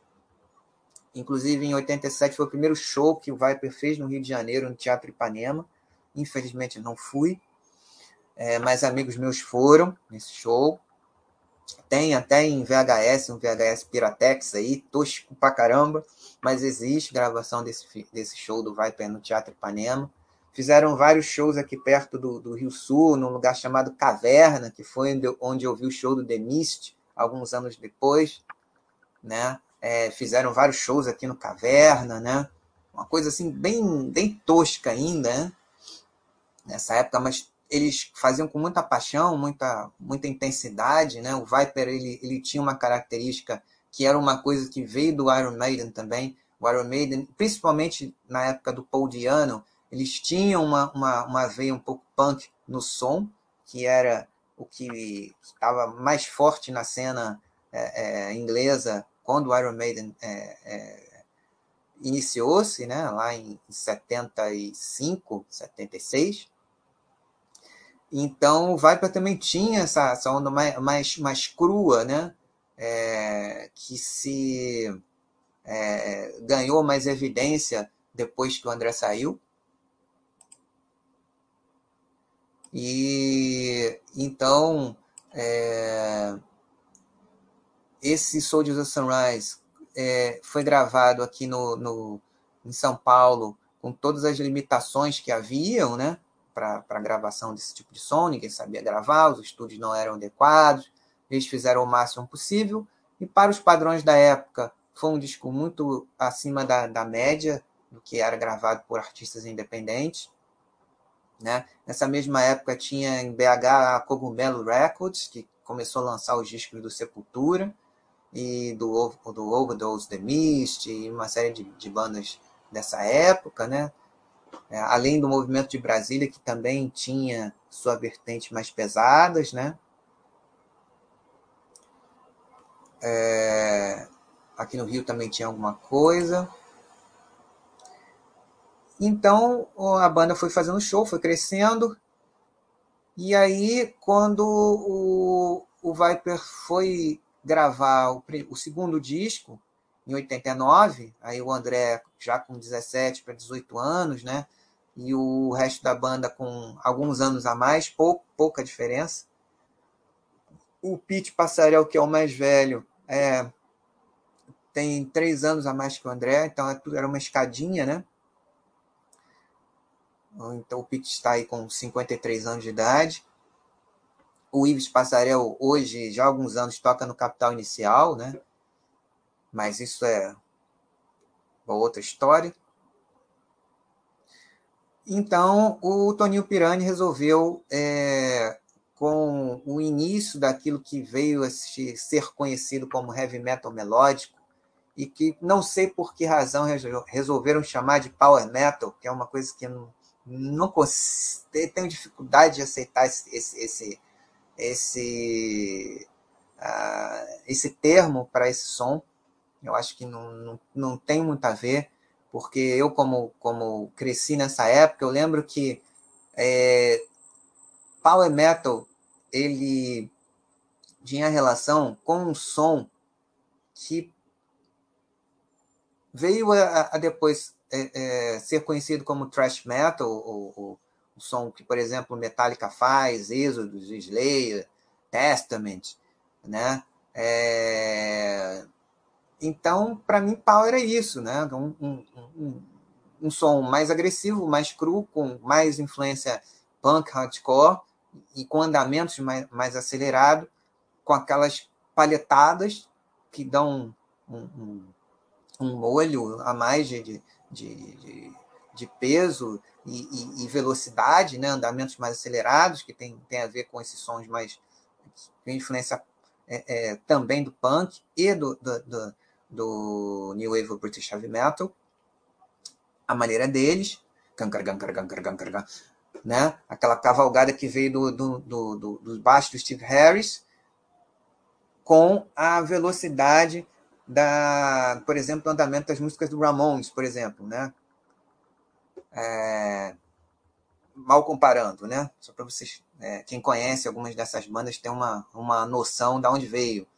Né? Então, para mim, Power Metal tem mais a ver com isso e nada a ver son sonicamente né? com, o, com aquilo que veio se chamar, na época, eu conheci assim, heavy melódico, que eu também achava estranho, porque heavy metal tem melodia, né? música tem melodia, tem músicas que têm mais ritmo que, do que melodia, mas todas elas têm alguma melodia, então eu achava redundante, mas enfim, tinha mais a ver é, do que chamado Power Metal, mas é, o que vale é o que, que as pessoas conhecem, né? hoje em dia chama-se de Power Metal, então, ok, Power Metal. É... Então, para esse disco, é, Toninho, vendo que o Halloween estava começando a, a, ter um sucesso é, é, interessante, né, com, com essa vertente, que era um pouco diferente do Iron Maiden, mas não tanto assim, então ele, ele viu que, que ele resolveu contratar um produtor inglês, alugou o estúdio mais caro de, de, de, de, de São Paulo, o melhor de todos, e, e trouxe esse produtor gringo para produzir os meninos. Né? As composições tinham melhorado muito, Pete Passarel era o principal compositor. Esse disco marcou o início do André como compositor, talvez seja o maior talento que ele tem, em, em, entre muitos, né, que performa, o cantor sensacional, o arranjador, que ele já era arranjador é, é, é, é, nesse disco Peter Fate, ele criou os arranjos todos de cordas, né? Que ele já já estava é, se preparando para a universidade, para o conservatório, então ele, ele, já estudava seriamente isso há muito tempo, né? Então a, a, ele, ele criava os arranjos, é, que teve muitos arranjos clássicos nesse nesse nesse disco, Peter Fate de 89, né? Então o André ele ficava mais ligado nessa coisa de arranjo, além da, da, das coisas de voz mesmo, e as composições é, praticamente todas do Pete Passarel, que é um tremendo compositor, não só de heavy metal, mas pop rock também.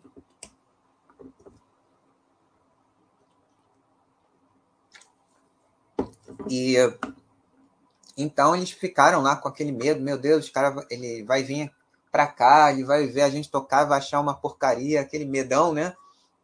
Nós nunca tocamos com ninguém, e ao mesmo tempo esse cara vai roubar as nossas músicas, aquela coisa de adolescente, mas no final, o Roy Roland, parece que é esse o nome dele, é, conseguiu, como bom produtor, é, tirar o melhor é, daquelas composições, que é isso que um produtor faz. Né? Tem gente que, que, que fica imaginando que o produtor é um, é, é um, sei lá, alguém que vai passar os músicos para trás, para nada a ver, né? É, o bom produtor de verdade, ele tira a melhor sonoridade possível da, daquelas músicas, faz os, os, músicos soarem da melhor maneira possível dentro da, daquela proposta e tenta também posicionar a obra para um público específico. Também tem essa, essa parte, né? É, o produtor talvez não ele nem sempre ele, ele tem essa visão de mercado, os bons produtores têm, mas às vezes em, em, em associação com o empresário. No caso, havia é, um norte bastante específico. A gente quer ocupar é, esse espaço do, do, do, chamado heavy melódico que está começando a crescer e os meninos têm condições de fazer isso. Né? Então foi isso que Roy Roland fez. E durante a, a, a gravação da, das músicas, o André encontrou um, um piano de cauda no, no, estúdio e ele como, como pianista, né, ele, ele estudou para ser um, um, concertista, né, que é, é, é, uma rotina muito pesada, você tem que estudar oito horas por dia para você ter condições de, de, de, tocar no mesmo nível dos concertistas de, de, de piano erudito, das salas de concerto no, no Brasil e no mundo. Então ele estudou mesmo para isso, então ele é um pianista, era um pianista é, é, com uma técnica absurda, né? É, adaptada a, a, a, essa proposta. Então André ali nasceu André compositor. Ele fã de, de, de, de Beethoven, né? Fã do, do, ele gostava muito do período clássico é, Mozart, Beethoven e renascentista e barroco. Mais uma, uma similaridade com esse amigo aqui, que são os estilos que eu, que eu dentro da música erudita que eu tenho mais é, relação, né? É, especialmente o barroco clássico. Não que eu não goste de outros períodos, gosto e hoje em dia passei a gostar até um pouquinho mais, mas ainda tenho essa preferência pelo pelo barroco clássico. E aí é, o André pegou aquele piano, fez um arranjo para Sonata ao Luar e escreveu uma melodia que não existia e uma letra. E essa música que eles resolveu chamar de Moonlight, que aí já, já pegando mais a, a, a parte do André para a gente dar uma acelerada aqui, é ele essa Moonlight é que catapultou o sucesso internacional desse disco do Viper e do André Matos, no Japão. Né? Moonlight foi um hit, ninguém esperava isso. Né? Ninguém esperava. Toninho fez um, um, um, um contrato é, de licenciamento na Alemanha e no Japão, com a JVC, contrato esse que permaneceu junto ao André, acho que a carreira dele inteira. Né? Então, a, apesar de todos os problemas que eles tiveram com o Toninho, né, o Toninho era um cara de ímpeto, era um cara de, de não era um cara com formação, era um cara que, que tinha dificuldade em, em, em, delegar, que é muito difícil, né? Por isso a, a questão da, da, da governança é tão importante, criar instrumentos de sucessão que protejam o negócio do apego do fundador ao negócio e da, dos possíveis conflitos de interesse, primeiro, da família empresária, né? ou dos sócios, é, é, quando é um, um empreendimento ainda estatal, digamos assim. Né? Hoje, e, e essa coisa já está bem avançada, mas na época, e especialmente nesse meio, ninguém pensava em nada disso. Né? Eu queria era tocar a melhor maneira possível, fazer um show e divulgar o trabalho, continuar tocando, né? E eles conseguiram algo, como eu falei, impossível, né? Porque tinha que ser. E eles estavam, acreditaram, foram fazendo, não ficaram esperando vir os recursos, eles foram metendo a cara e as coisas foram surgindo em, em, em consequência do que eles foram fazendo. E aí, com Moonlight, o, o, houve sucesso no Japão, fechou esse contrato, e aí o André viu que ele é uma coisa muito dele, ele falou, bom, eu, eu, eu preciso continuar estudando. O, o, Viper era uma banda que, apesar de, da sonoridade do Victor Fate, não é bem esse, esse o tipo de som que a banda quer fazer. A banda queria ir para um som mais, mais cru, mais pesado, mais acelerado, pegar um pouco dessa raiz punk e acelerar, e ir para um lado meio do que o Metallica estava fazendo. Um meio termo ali, né?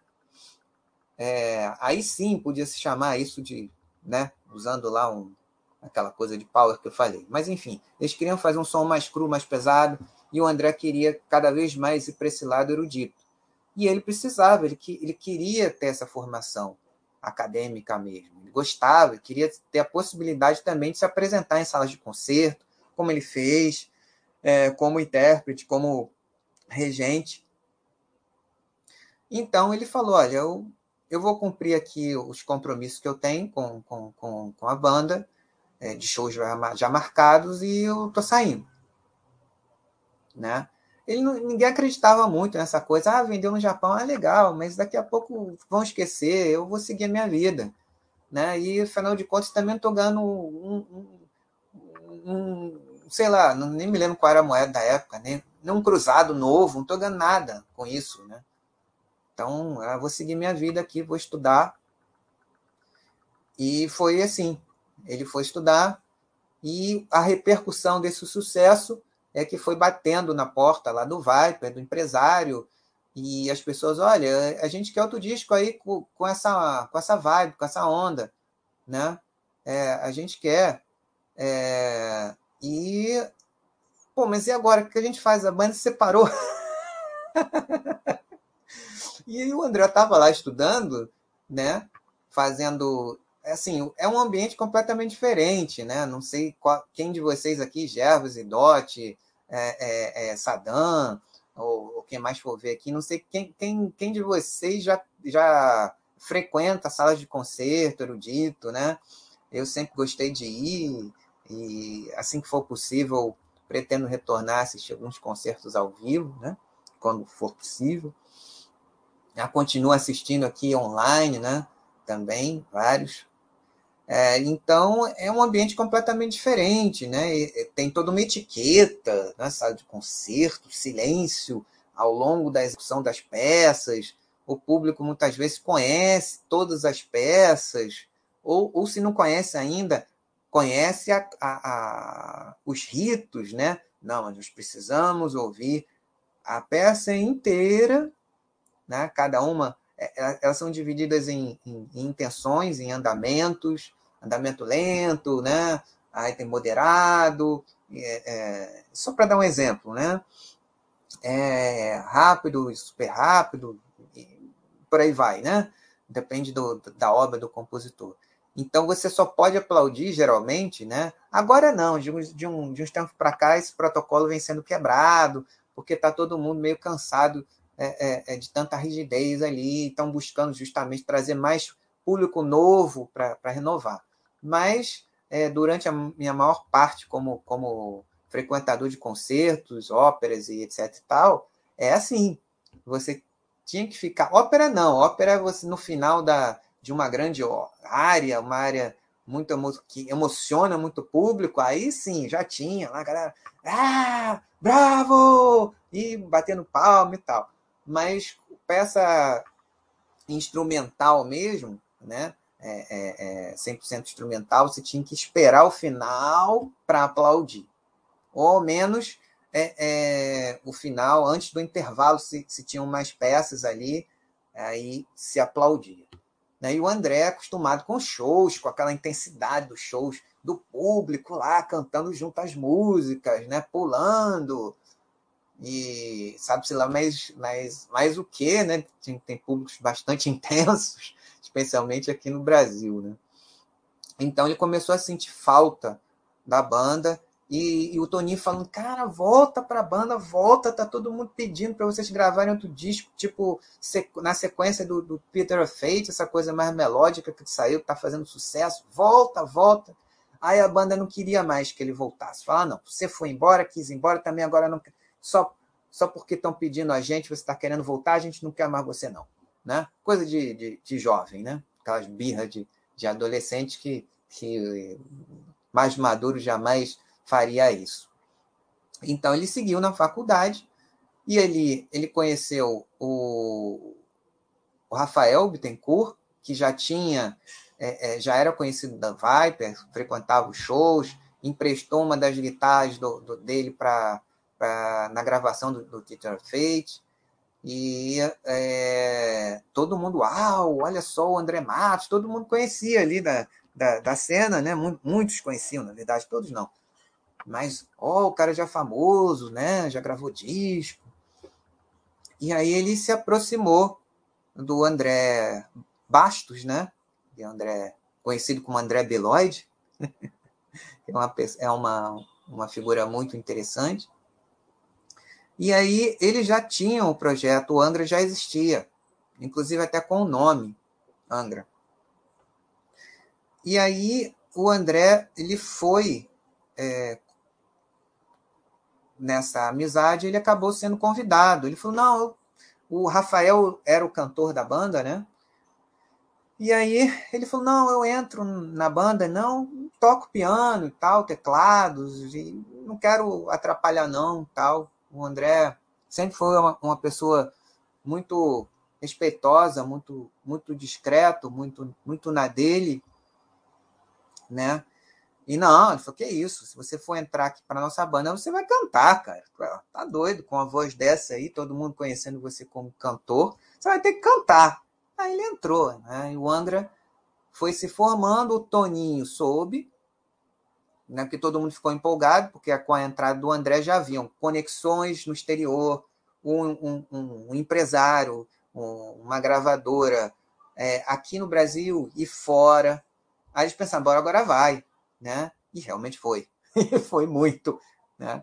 E aí tinha rotina de ensaio profissional, oito horas por dia. Então, em DOT 3, essa coisa que você falou, muita gente talentosa deixa de seguir carreira musical devido aos desafios da carreira, é porque as pessoas, quando começam a tocar, elas tocam só, só pelo prazer, né?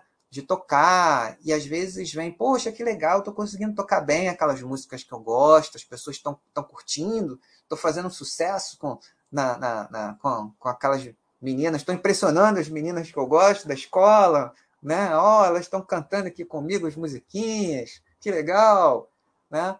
E aí, é, indo para uma coisa mais de você começar a ensaiar, começar a gravar, começar a querer fazer show, começar a viver disso, né? Ou pelo menos, no mínimo, fazer um, um, um hobby profissional, uma coisa de um nível bacana também, que você pode eventualmente ganhar uma graninha, fazer um show legal, mesmo não sendo a sua atividade principal, mas principalmente aqueles que resolveram dedicar-se dedicar 100% à, à carreira musical, não faz ideia.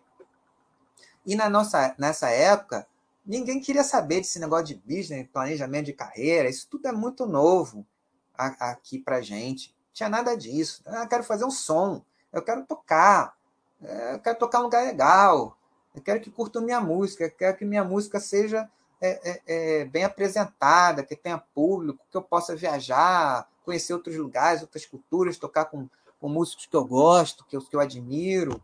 É isso que eu é, e, e, era isso que se pensava na época, né? Quase ninguém, nem os empresários, nem essa turma toda de, de lojista, de, de, de, revista, ninguém tinha essa visão de business, né? Acabou vindo é, é, é, é lá na frente para alguns, para outros não, por isso muitos pararam, ou muitos tiveram muitos reveses. O André mesmo sofreu muito com isso, que ele nunca pensou nisso.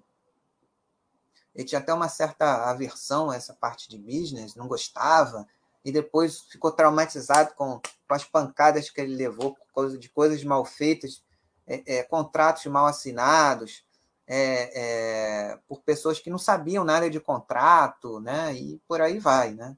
E aí Veio o Angra, veio esse sucesso que muitos de vocês já sabem, porque senão não vai acabar esse chat nunca, né?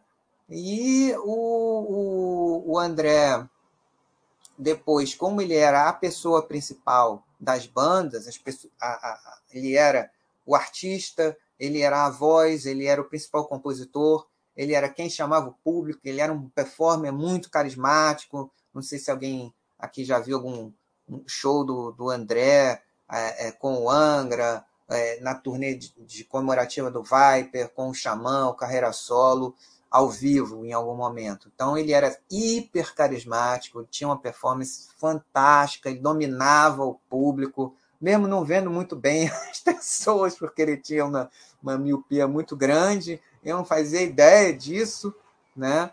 É, porque ele sempre foi muito como mostrou ali no trailer, ele, ele, ele era um cara que ele, ele tinha um, uma a, a música dele para divulgar para as pessoas, para mostrar para as pessoas. Mas ele sempre detestou essa coisa de celebridade. Não, ele nunca gostou disso.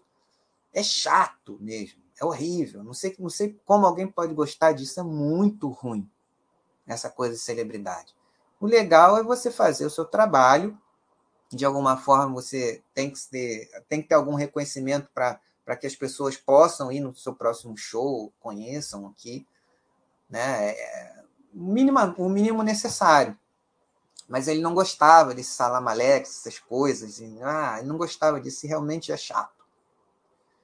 Então, mas ele fazia muito bem o trabalho dele, e uma coisa que, que, que marca as pessoas é que ele era como o Dio. O Dio também era assim, o, o Ron James Dio, né? o, o, o Carreira Solo, Black Sabbath. É, ele era um cara que valorizava muito os fãs, o contato com os fãs, aqueles que fazem é, é, é, é a música, é, a, o músico sobreviver, né? aquilo que para quem a gente destina o, o, o, fruto de anos de, de esforço e, e, e trabalho, né? É, a nossa música não é mais nossa, nossa música é do nosso público.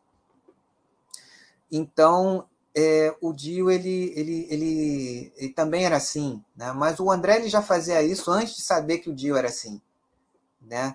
É, o Dio ele, ele, ele falava assim: eu, é, eu preciso proporcionar ao fã uma experiência inesquecível porque eu tô aqui fazendo um show todo dia, mas muitas vezes essa pessoa só, só vai me ver uma vez na vida, só vai ter a oportunidade de falar comigo uma vez na vida. Então eu, eu tenho a obrigação de fazer com que esse momento seja especial para essa pessoa. Então o, o Dio ele, ele era um dos poucos que, que se, se dedicava tanto a essa parte de contato com o seu público ele podia, e tenho vários amigos que, que, que tiveram contato pessoal com o Dio nas várias turnês que ele fez aqui, e ele lembrava do nome da pessoa. Podia ter três, quatro, cinco anos é, é, é, de distância, mas ele lembrava de cada uma. É impressionante a memória que ele tinha, tamanha era a importância que ele dava a isso. E o André também era assim. Né? O, é, o Dio também era discreto na vida pessoal dele, o André também. Toda essa essas gerações é, tinham, claro que sempre é, tiveram pessoas que gostavam do lado da, da, da, da celebridade. Mas esses dois é, são dois exemplos, e o André aqui, da parte que eu tive algumas vezes com ele, é, e era justamente isso mesmo, que, que, falam, que vocês vão ver aí no, no Doc Besides, que está aqui nessa, nessa sessão aqui que eu botei de pesquisar, principalmente esse Doc Besides aqui, para vocês verem depois do chat, né? E tem vários outros aqui. A indicação do livro que, eu falei para vocês lerem, essa, essa biografia, é, ela ela tá para ser relançada com, com material mais recente. É, é importante falar que a editora que está lançando esse trabalho foi um, um, um, projeto de muito sucesso e muita coragem, que estreou em 2020, em março de 2020, já no, no, no, no, no ápice do, do, do início da pandemia. Eles, mesmo assim, estão tendo um grande sucesso, esse projeto da editora Estética Torta, que, por sinal, é um nome muito interessante. Né?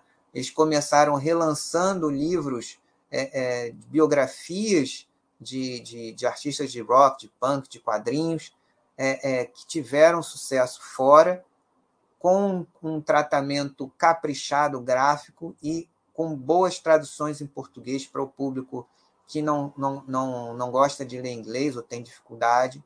Então, esse mote começou com licenciamento e algumas é, é, originais, como esse. Esse foi o primeiro, é, é e foi um grande sucesso do André Matos, o maestro do heavy metal. A diferença é que eles fazem edições sob demanda, né?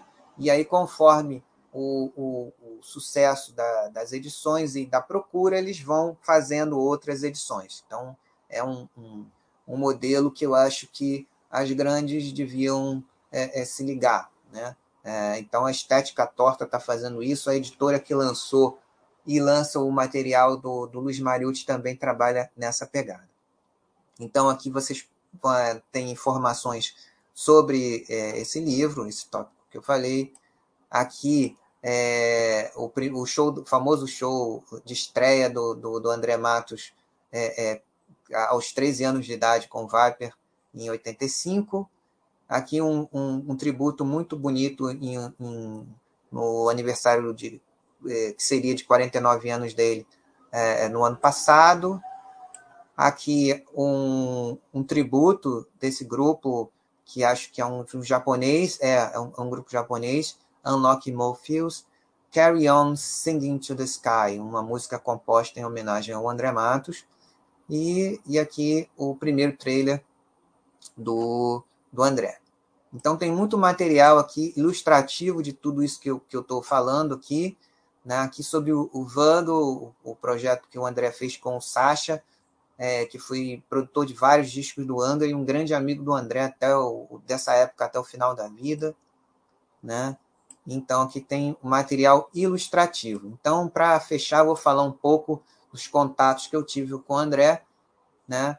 E aí, se vocês tiverem perguntas, comentários, é, continuem é, falando aqui, participando.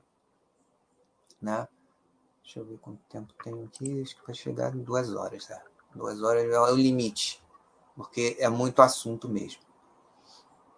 Então, é, eu tive alguns contatos pessoais com, com, com o André Matos, porque, é, como eu falei, é, sou contemporâneo dele, então eu conheci o trabalho do André Matos é, antes do Angra, e ele já tinha saído do Viper, mas ele ainda não tinha, é, ao menos, lançado aqui nada com o Angra, nem a fita demo ainda.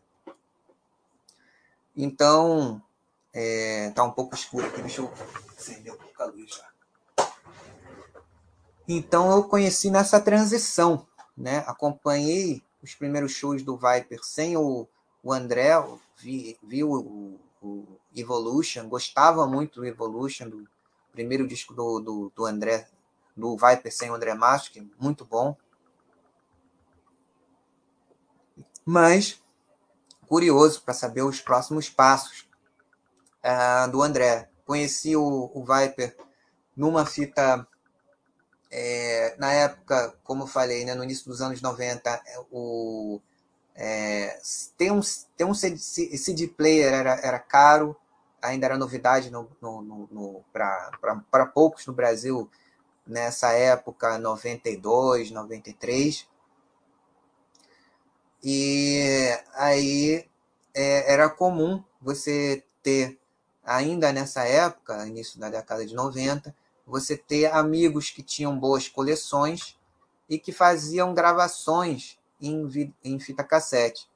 E até em lojas você tinha isso, você tinha é, gravações de shows, né, que eles copiavam e, e, e você pedia para eles gravarem para você. Era um trabalho né, difícil de se fazer na época, né?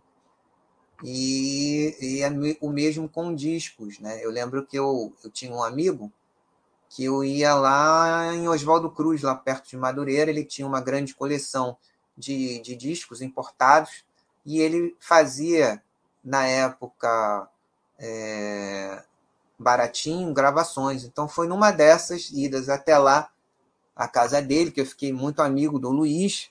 Eu ia uma vez por semana lá na casa dele, é, é, ver das, as novidades, né? E copiar para mim, né? Pagava lá um, um, uma graninha pela, pela cópia e assim conheci muita coisa interessante. E foi assim que eu conheci o, o Peter Fate. E aí fiquei muito fã, né? Desse, desse trabalho, me identifiquei muito, né? Como falei para vocês por quê. E, e aí fui acompanhando, né? Pela Rock Brigade, que eu comprava a revista Rock Brigade é, quase sempre. E, e aí eu é, fui um dos primeiros fãs do Angra no Rio de Janeiro, junto com um grupo de pessoas que já conheciam o Viper, amigos, tornaram-se amigos, né? Inclusive, eu, obviamente, gostava muito, cantava, né? Na época era mais novo, era mais fácil cantar aquelas músicas. né? Eu tinha que 18, 19 anos, então era muito mais fácil cantar aquelas músicas, né? que hoje, velho, velhinho, cantar essas músicas não é mole, não, é difícil. Aí eu cantava lá do jeito que eu conseguia cantar as músicas. É, e aí foi por conta disso que eu até consegui encontrar minha, amigos que formaram, com quem formei minha primeira bandinha, né, underground na época. E aí esses meus amigos, né, que frequentavam lá as lojas de disco daqui do Rio de Janeiro, né, a Rádio Heavy, que existe até hoje, está 30 anos de história. Né? Eu descobri que a Rádio Heavy ainda está viva, né? ainda está lá, ainda tem um público é, colecionador de, até de CDs mesmo, né? da, da minha geração, é, não só de vinil, que continua indo, né? frequentando a loja, comprando os discos, colecionando. Né?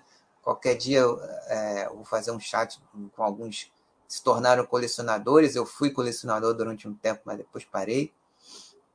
Ah, aí, é, enfim, é, essas lojas, tanto de São Paulo quanto do Rio, também começaram a, a, a para divulgar os discos, junto às rádios, gravadoras, produtoras, promover tardes de autógrafos com, com os músicos próximos aos eventos, né?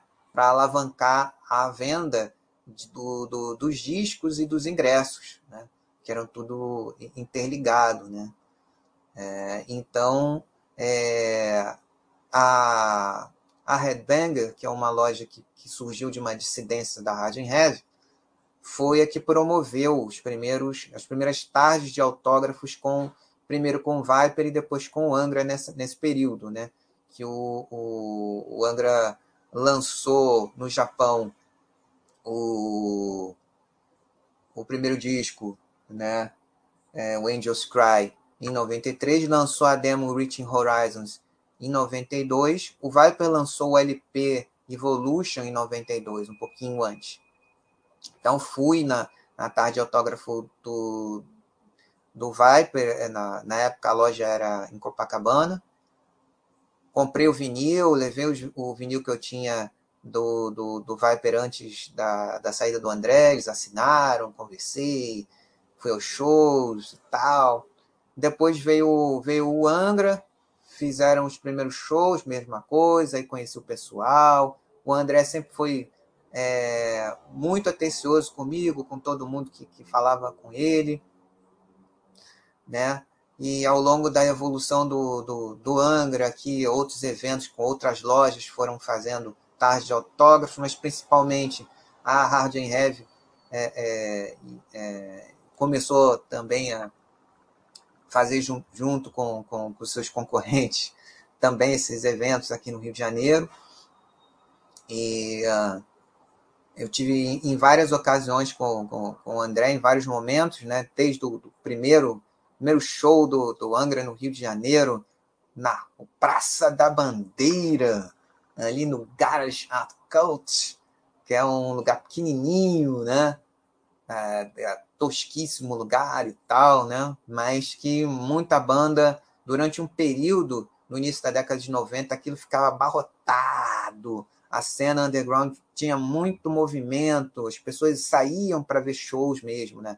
Nessa época, né? Tinha, tinha é, era efervescente esse, esse, esse, nicho, né? Então o Angra veio fazer aqui o primeiro show no Rio de Janeiro, se não me engano, em 29 de abril de 1994. Esse primeiro show. É, tem, acho que tem vídeo disso, sim. Acho que até botei. Então eu assisti esse show, lembro que o, Rafael Bittencourt foi comer um cachorro quente que a gente chamava aqui de podrão, né? Aqueles cachorro quente com um monte de coisa sabe-se lá quanto, quanto, quanto tempo tem aquele molho ali, né? Reprocessado, às vezes com cheio de. de o principal é, componente do molho é, é, é, salmonelas e pseudomonas, né? Imagina, pelo nome vocês devem imaginar né? que se tratam de bactérias, né? Algo do tipo. Eu sei que ele teve uma gastroenterite, o Rafael, nesse, nesse, na, nesse, nessa, nesse dia do show, na noite do show, e o Angra tocou como quarteto, né? O Kiko teve que fazer todas as guitarras e fez altíssimos malabarismos lá. Eu achei sensacional, foi muito divertido. Mesmo assim, não deu para tapar o buraco dos arranjos, né? Que mesmo com, com o teclado é, ficaram alguns espaços, mas ele tentou heroicamente preencher esses espaços e foi super divertido esse primeiro show do Angra, né? O André ele tem uma parte da família dele que é de Niterói, então ele, ele tem uma, uma relação muito próxima com o Rio, né? E ele já fazia muitos shows aqui na época do Viper também, com grande resposta, né? Então ele gostava muito de tocar aqui. E o, a, repercussão foi tão grande, né? Porque o disco foi lançado no Japão, estourou no Japão, mas no Brasil a gravadora daqui era menor, então a coisa é, é, tinha que ter um trabalho de show e divulgação um pouco maior da parte deles. Então eles tocaram em abril, em junho eles já estavam tocando de novo aqui foi, foi um showzaço esse, que até um amigo nosso daqui da Baixa, o Darlan CSG, também estava nesse show, né? É, depois é que fui descobrir que ele falou que ele também estava. Ele era da mesma da mesma turma que frequentava o show, só que ele, ele foi a muito mais shows do que eu, né? É, até fora do Rio, eu só, só conseguia ir nos daqui. A grana era curtíssima, né? Adolescente, Durango, né? Aí tinha que depender da boa vontade do, do, do, do uh, meu pai dar o ingresso ou eu descolar alguma coisa para um pouco mais tarde para poder ir a alguns desses shows. Aí é, foi a primeira vez que vi Angra e Dr. Sim juntos, né? Uau, foi um show, show muito bom, uma dobradinha excelente, duas grandes bandas de é, grandes amigos, né? O André e o pessoal do Dr. Taze, da época do, dos primeiros shows do Viper, né? Década de 80 ainda, né? Então, é, um grupo de amigos que frequentava os shows, as lojas e tal, amizades muito, muito bacanas, né? E bandas que surgiram ali também, às vezes tocavam juntos, ou a, a gente também ia assistir shows dessas bandas daqui do circuito do Rio mesmo. E aí a, a Angra foi crescendo, né? E é, outro encontro que eu tive com o André já foi alguns anos depois, é, no lançamento, quando eles estavam gravando o Holy Land, o segundo disco, que numa festa de aniversário de uma, uma loja que fez marcou época aqui no Rio de Janeiro, um stage que infelizmente é, é, não, não sobreviveu ao, ao, ao, prematuro falecimento do seu fundador, Vitor, que era um visionário também, tinha uma visão muito boa também. É, então, a, no aniversário da, dessa loja, um stage que era na Tijuca, um polo, é, a Zona Norte aqui no, no Rio de Janeiro, ela sempre foi muito, muito mais forte para esse tipo de som do que a Zona Sul. Então a gente ia muito para lá, para a Zona Norte, para Vila Isabel, Tijuca, Meia, né? principalmente, e o subúrbio também, né? mais para o subúrbio também tinha um, um, público muito, muito forte. Né? Tinha na, na Zona Sul também, mas para lá era, era, era mais forte. Então, nesse, nesse dia, o André se apresentou junto com o Kiko, né? É, o resto da banda estava gravando o Holy Land. E aí depois o André é, complementou a, a, gravação de voz. Nesse, né, quem, quem quiser é, é, assistir entrevistas ou ler esse livro do Maestro do Heavy Metal, tem maiores detalhes sobre.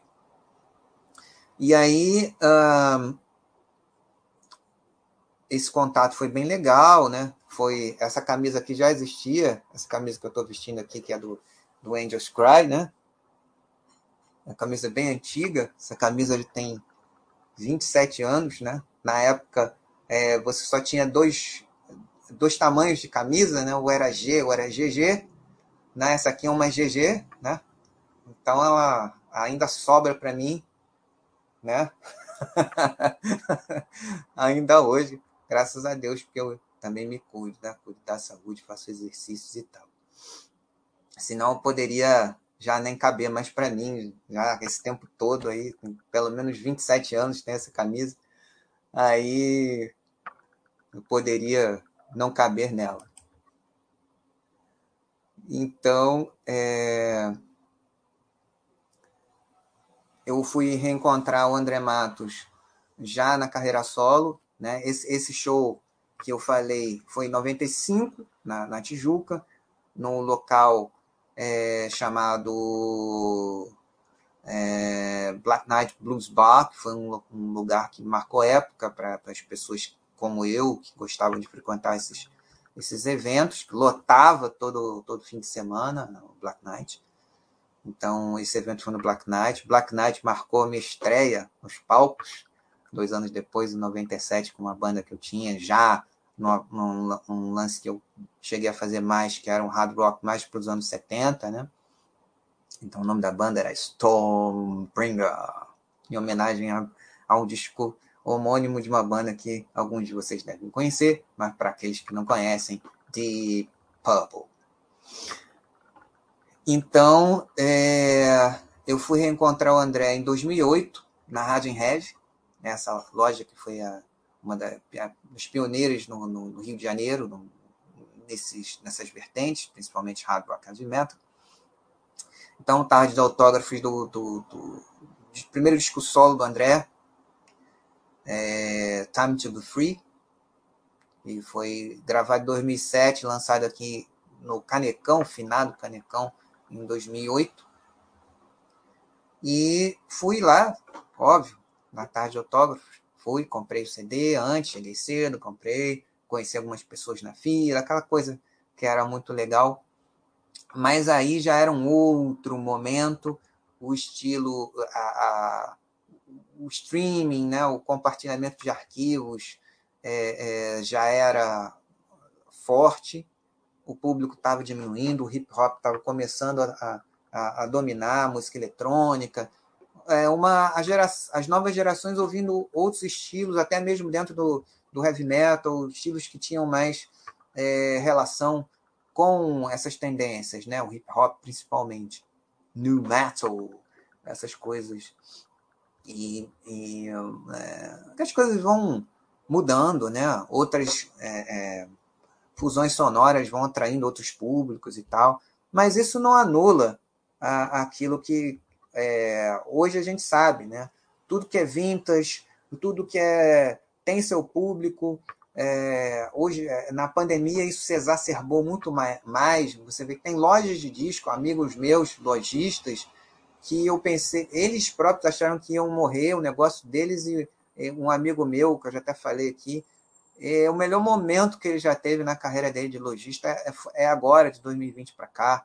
Ele estava perigando para fechar uma loja, agora ele tem duas lojas, atende internet, vende CD, vende é, é, para colecionador de vinil, vende camisa, produz evento. Essa parte de produção de evento até que não. Mas a, a, o core mesmo, que é a venda de, de, de CDs, né? E, não, não digo os LPs, né? O cara está aí com duas lojas vendendo material, camisa e tal, né? Então, é, é algo forte, né? É, é, para muitas pessoas e cada vez mais nas memórias, aquelas coisas é, é, de adolescência ou de, de juventude e, e, até gente nova chegando, né?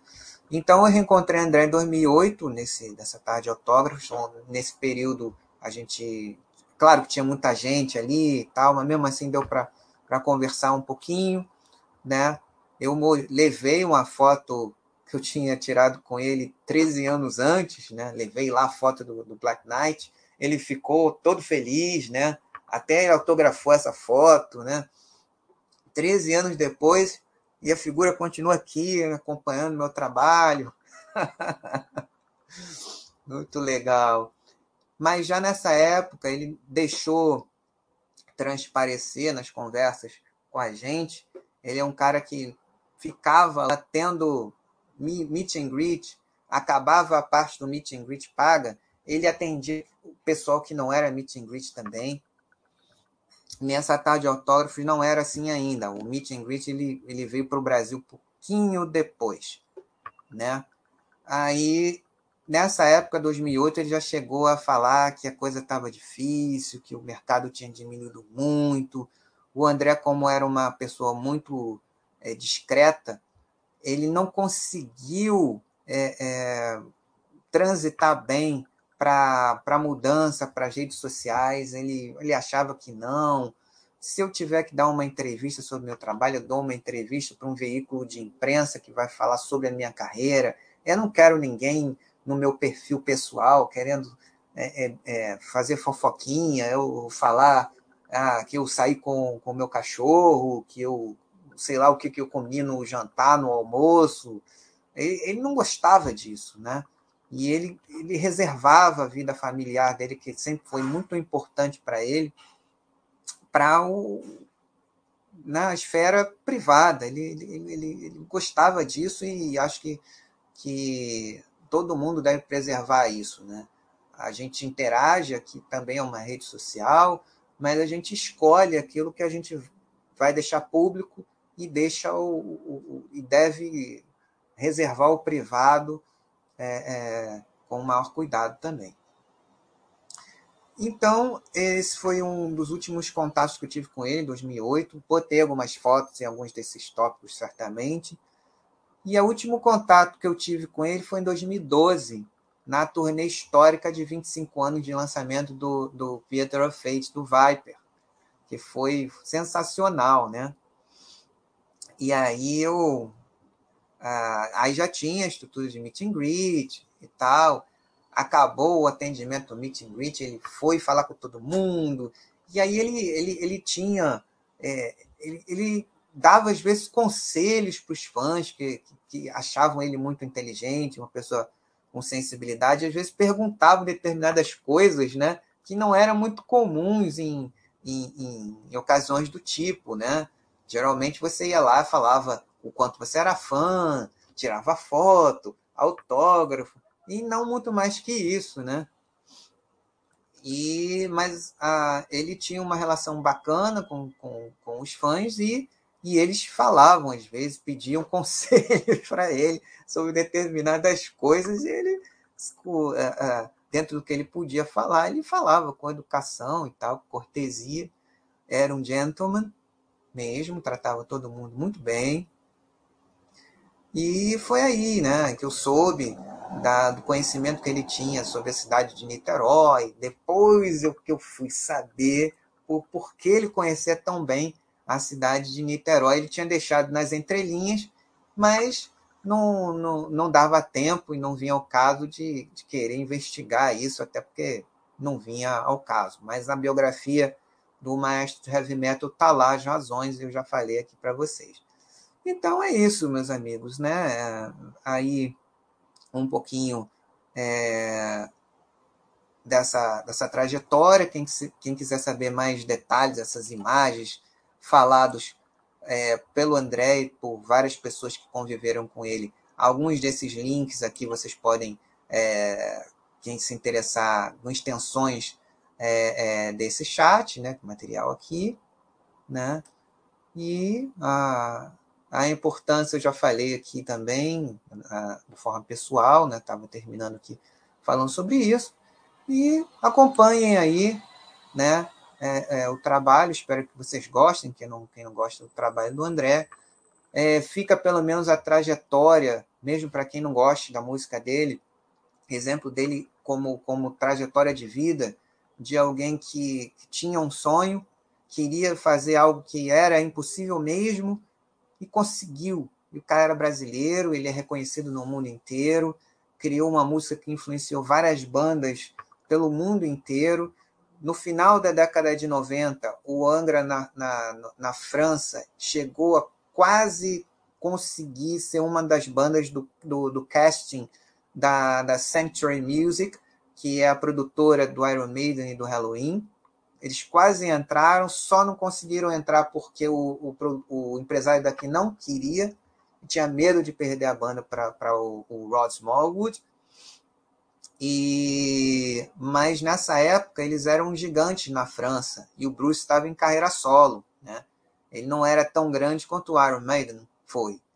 E é, o empresário é, é, conhecido que trabalhava na Sanctuary Music, ele entrou em contato com o Bruce e falou: Bruce, eu acho melhor você vir aqui é, fazer uma participação no show do Angra que vai ser interessante para a sua carreira. Olha só que coisa. E o Bruce voou, né, da Inglaterra lá, ele mesmo pilotando, foi da Inglaterra para a França e fez uma participação, tá no YouTube esse vídeo, né? E todos ficaram assim, né? O ídolo deles participando do, do, do show deles na França, sold out, lotado, e que e aquilo é, foi bom para a carreira do próprio Bruce, né? Antes dele retornar ao Iron Maiden em 2000, 2001.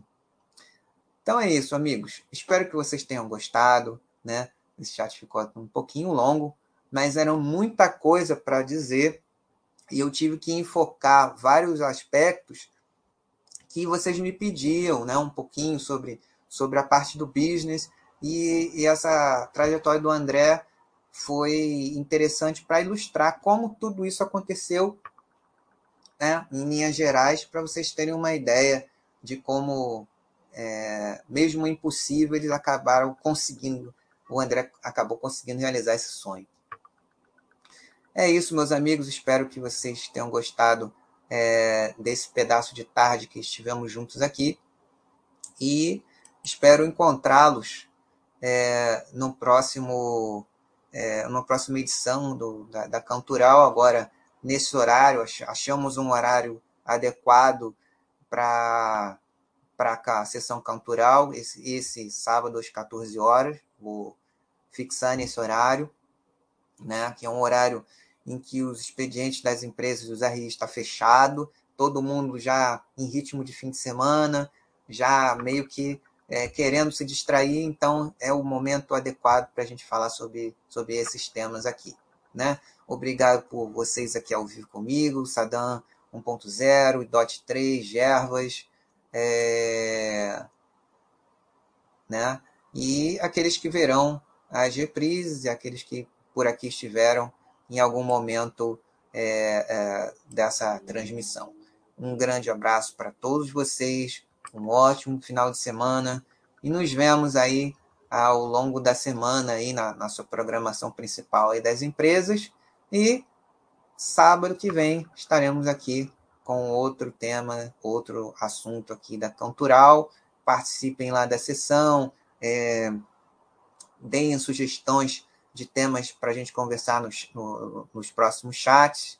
E é isso. Abração para vocês e até as, os nossos próximos encontros. Tudo de bom.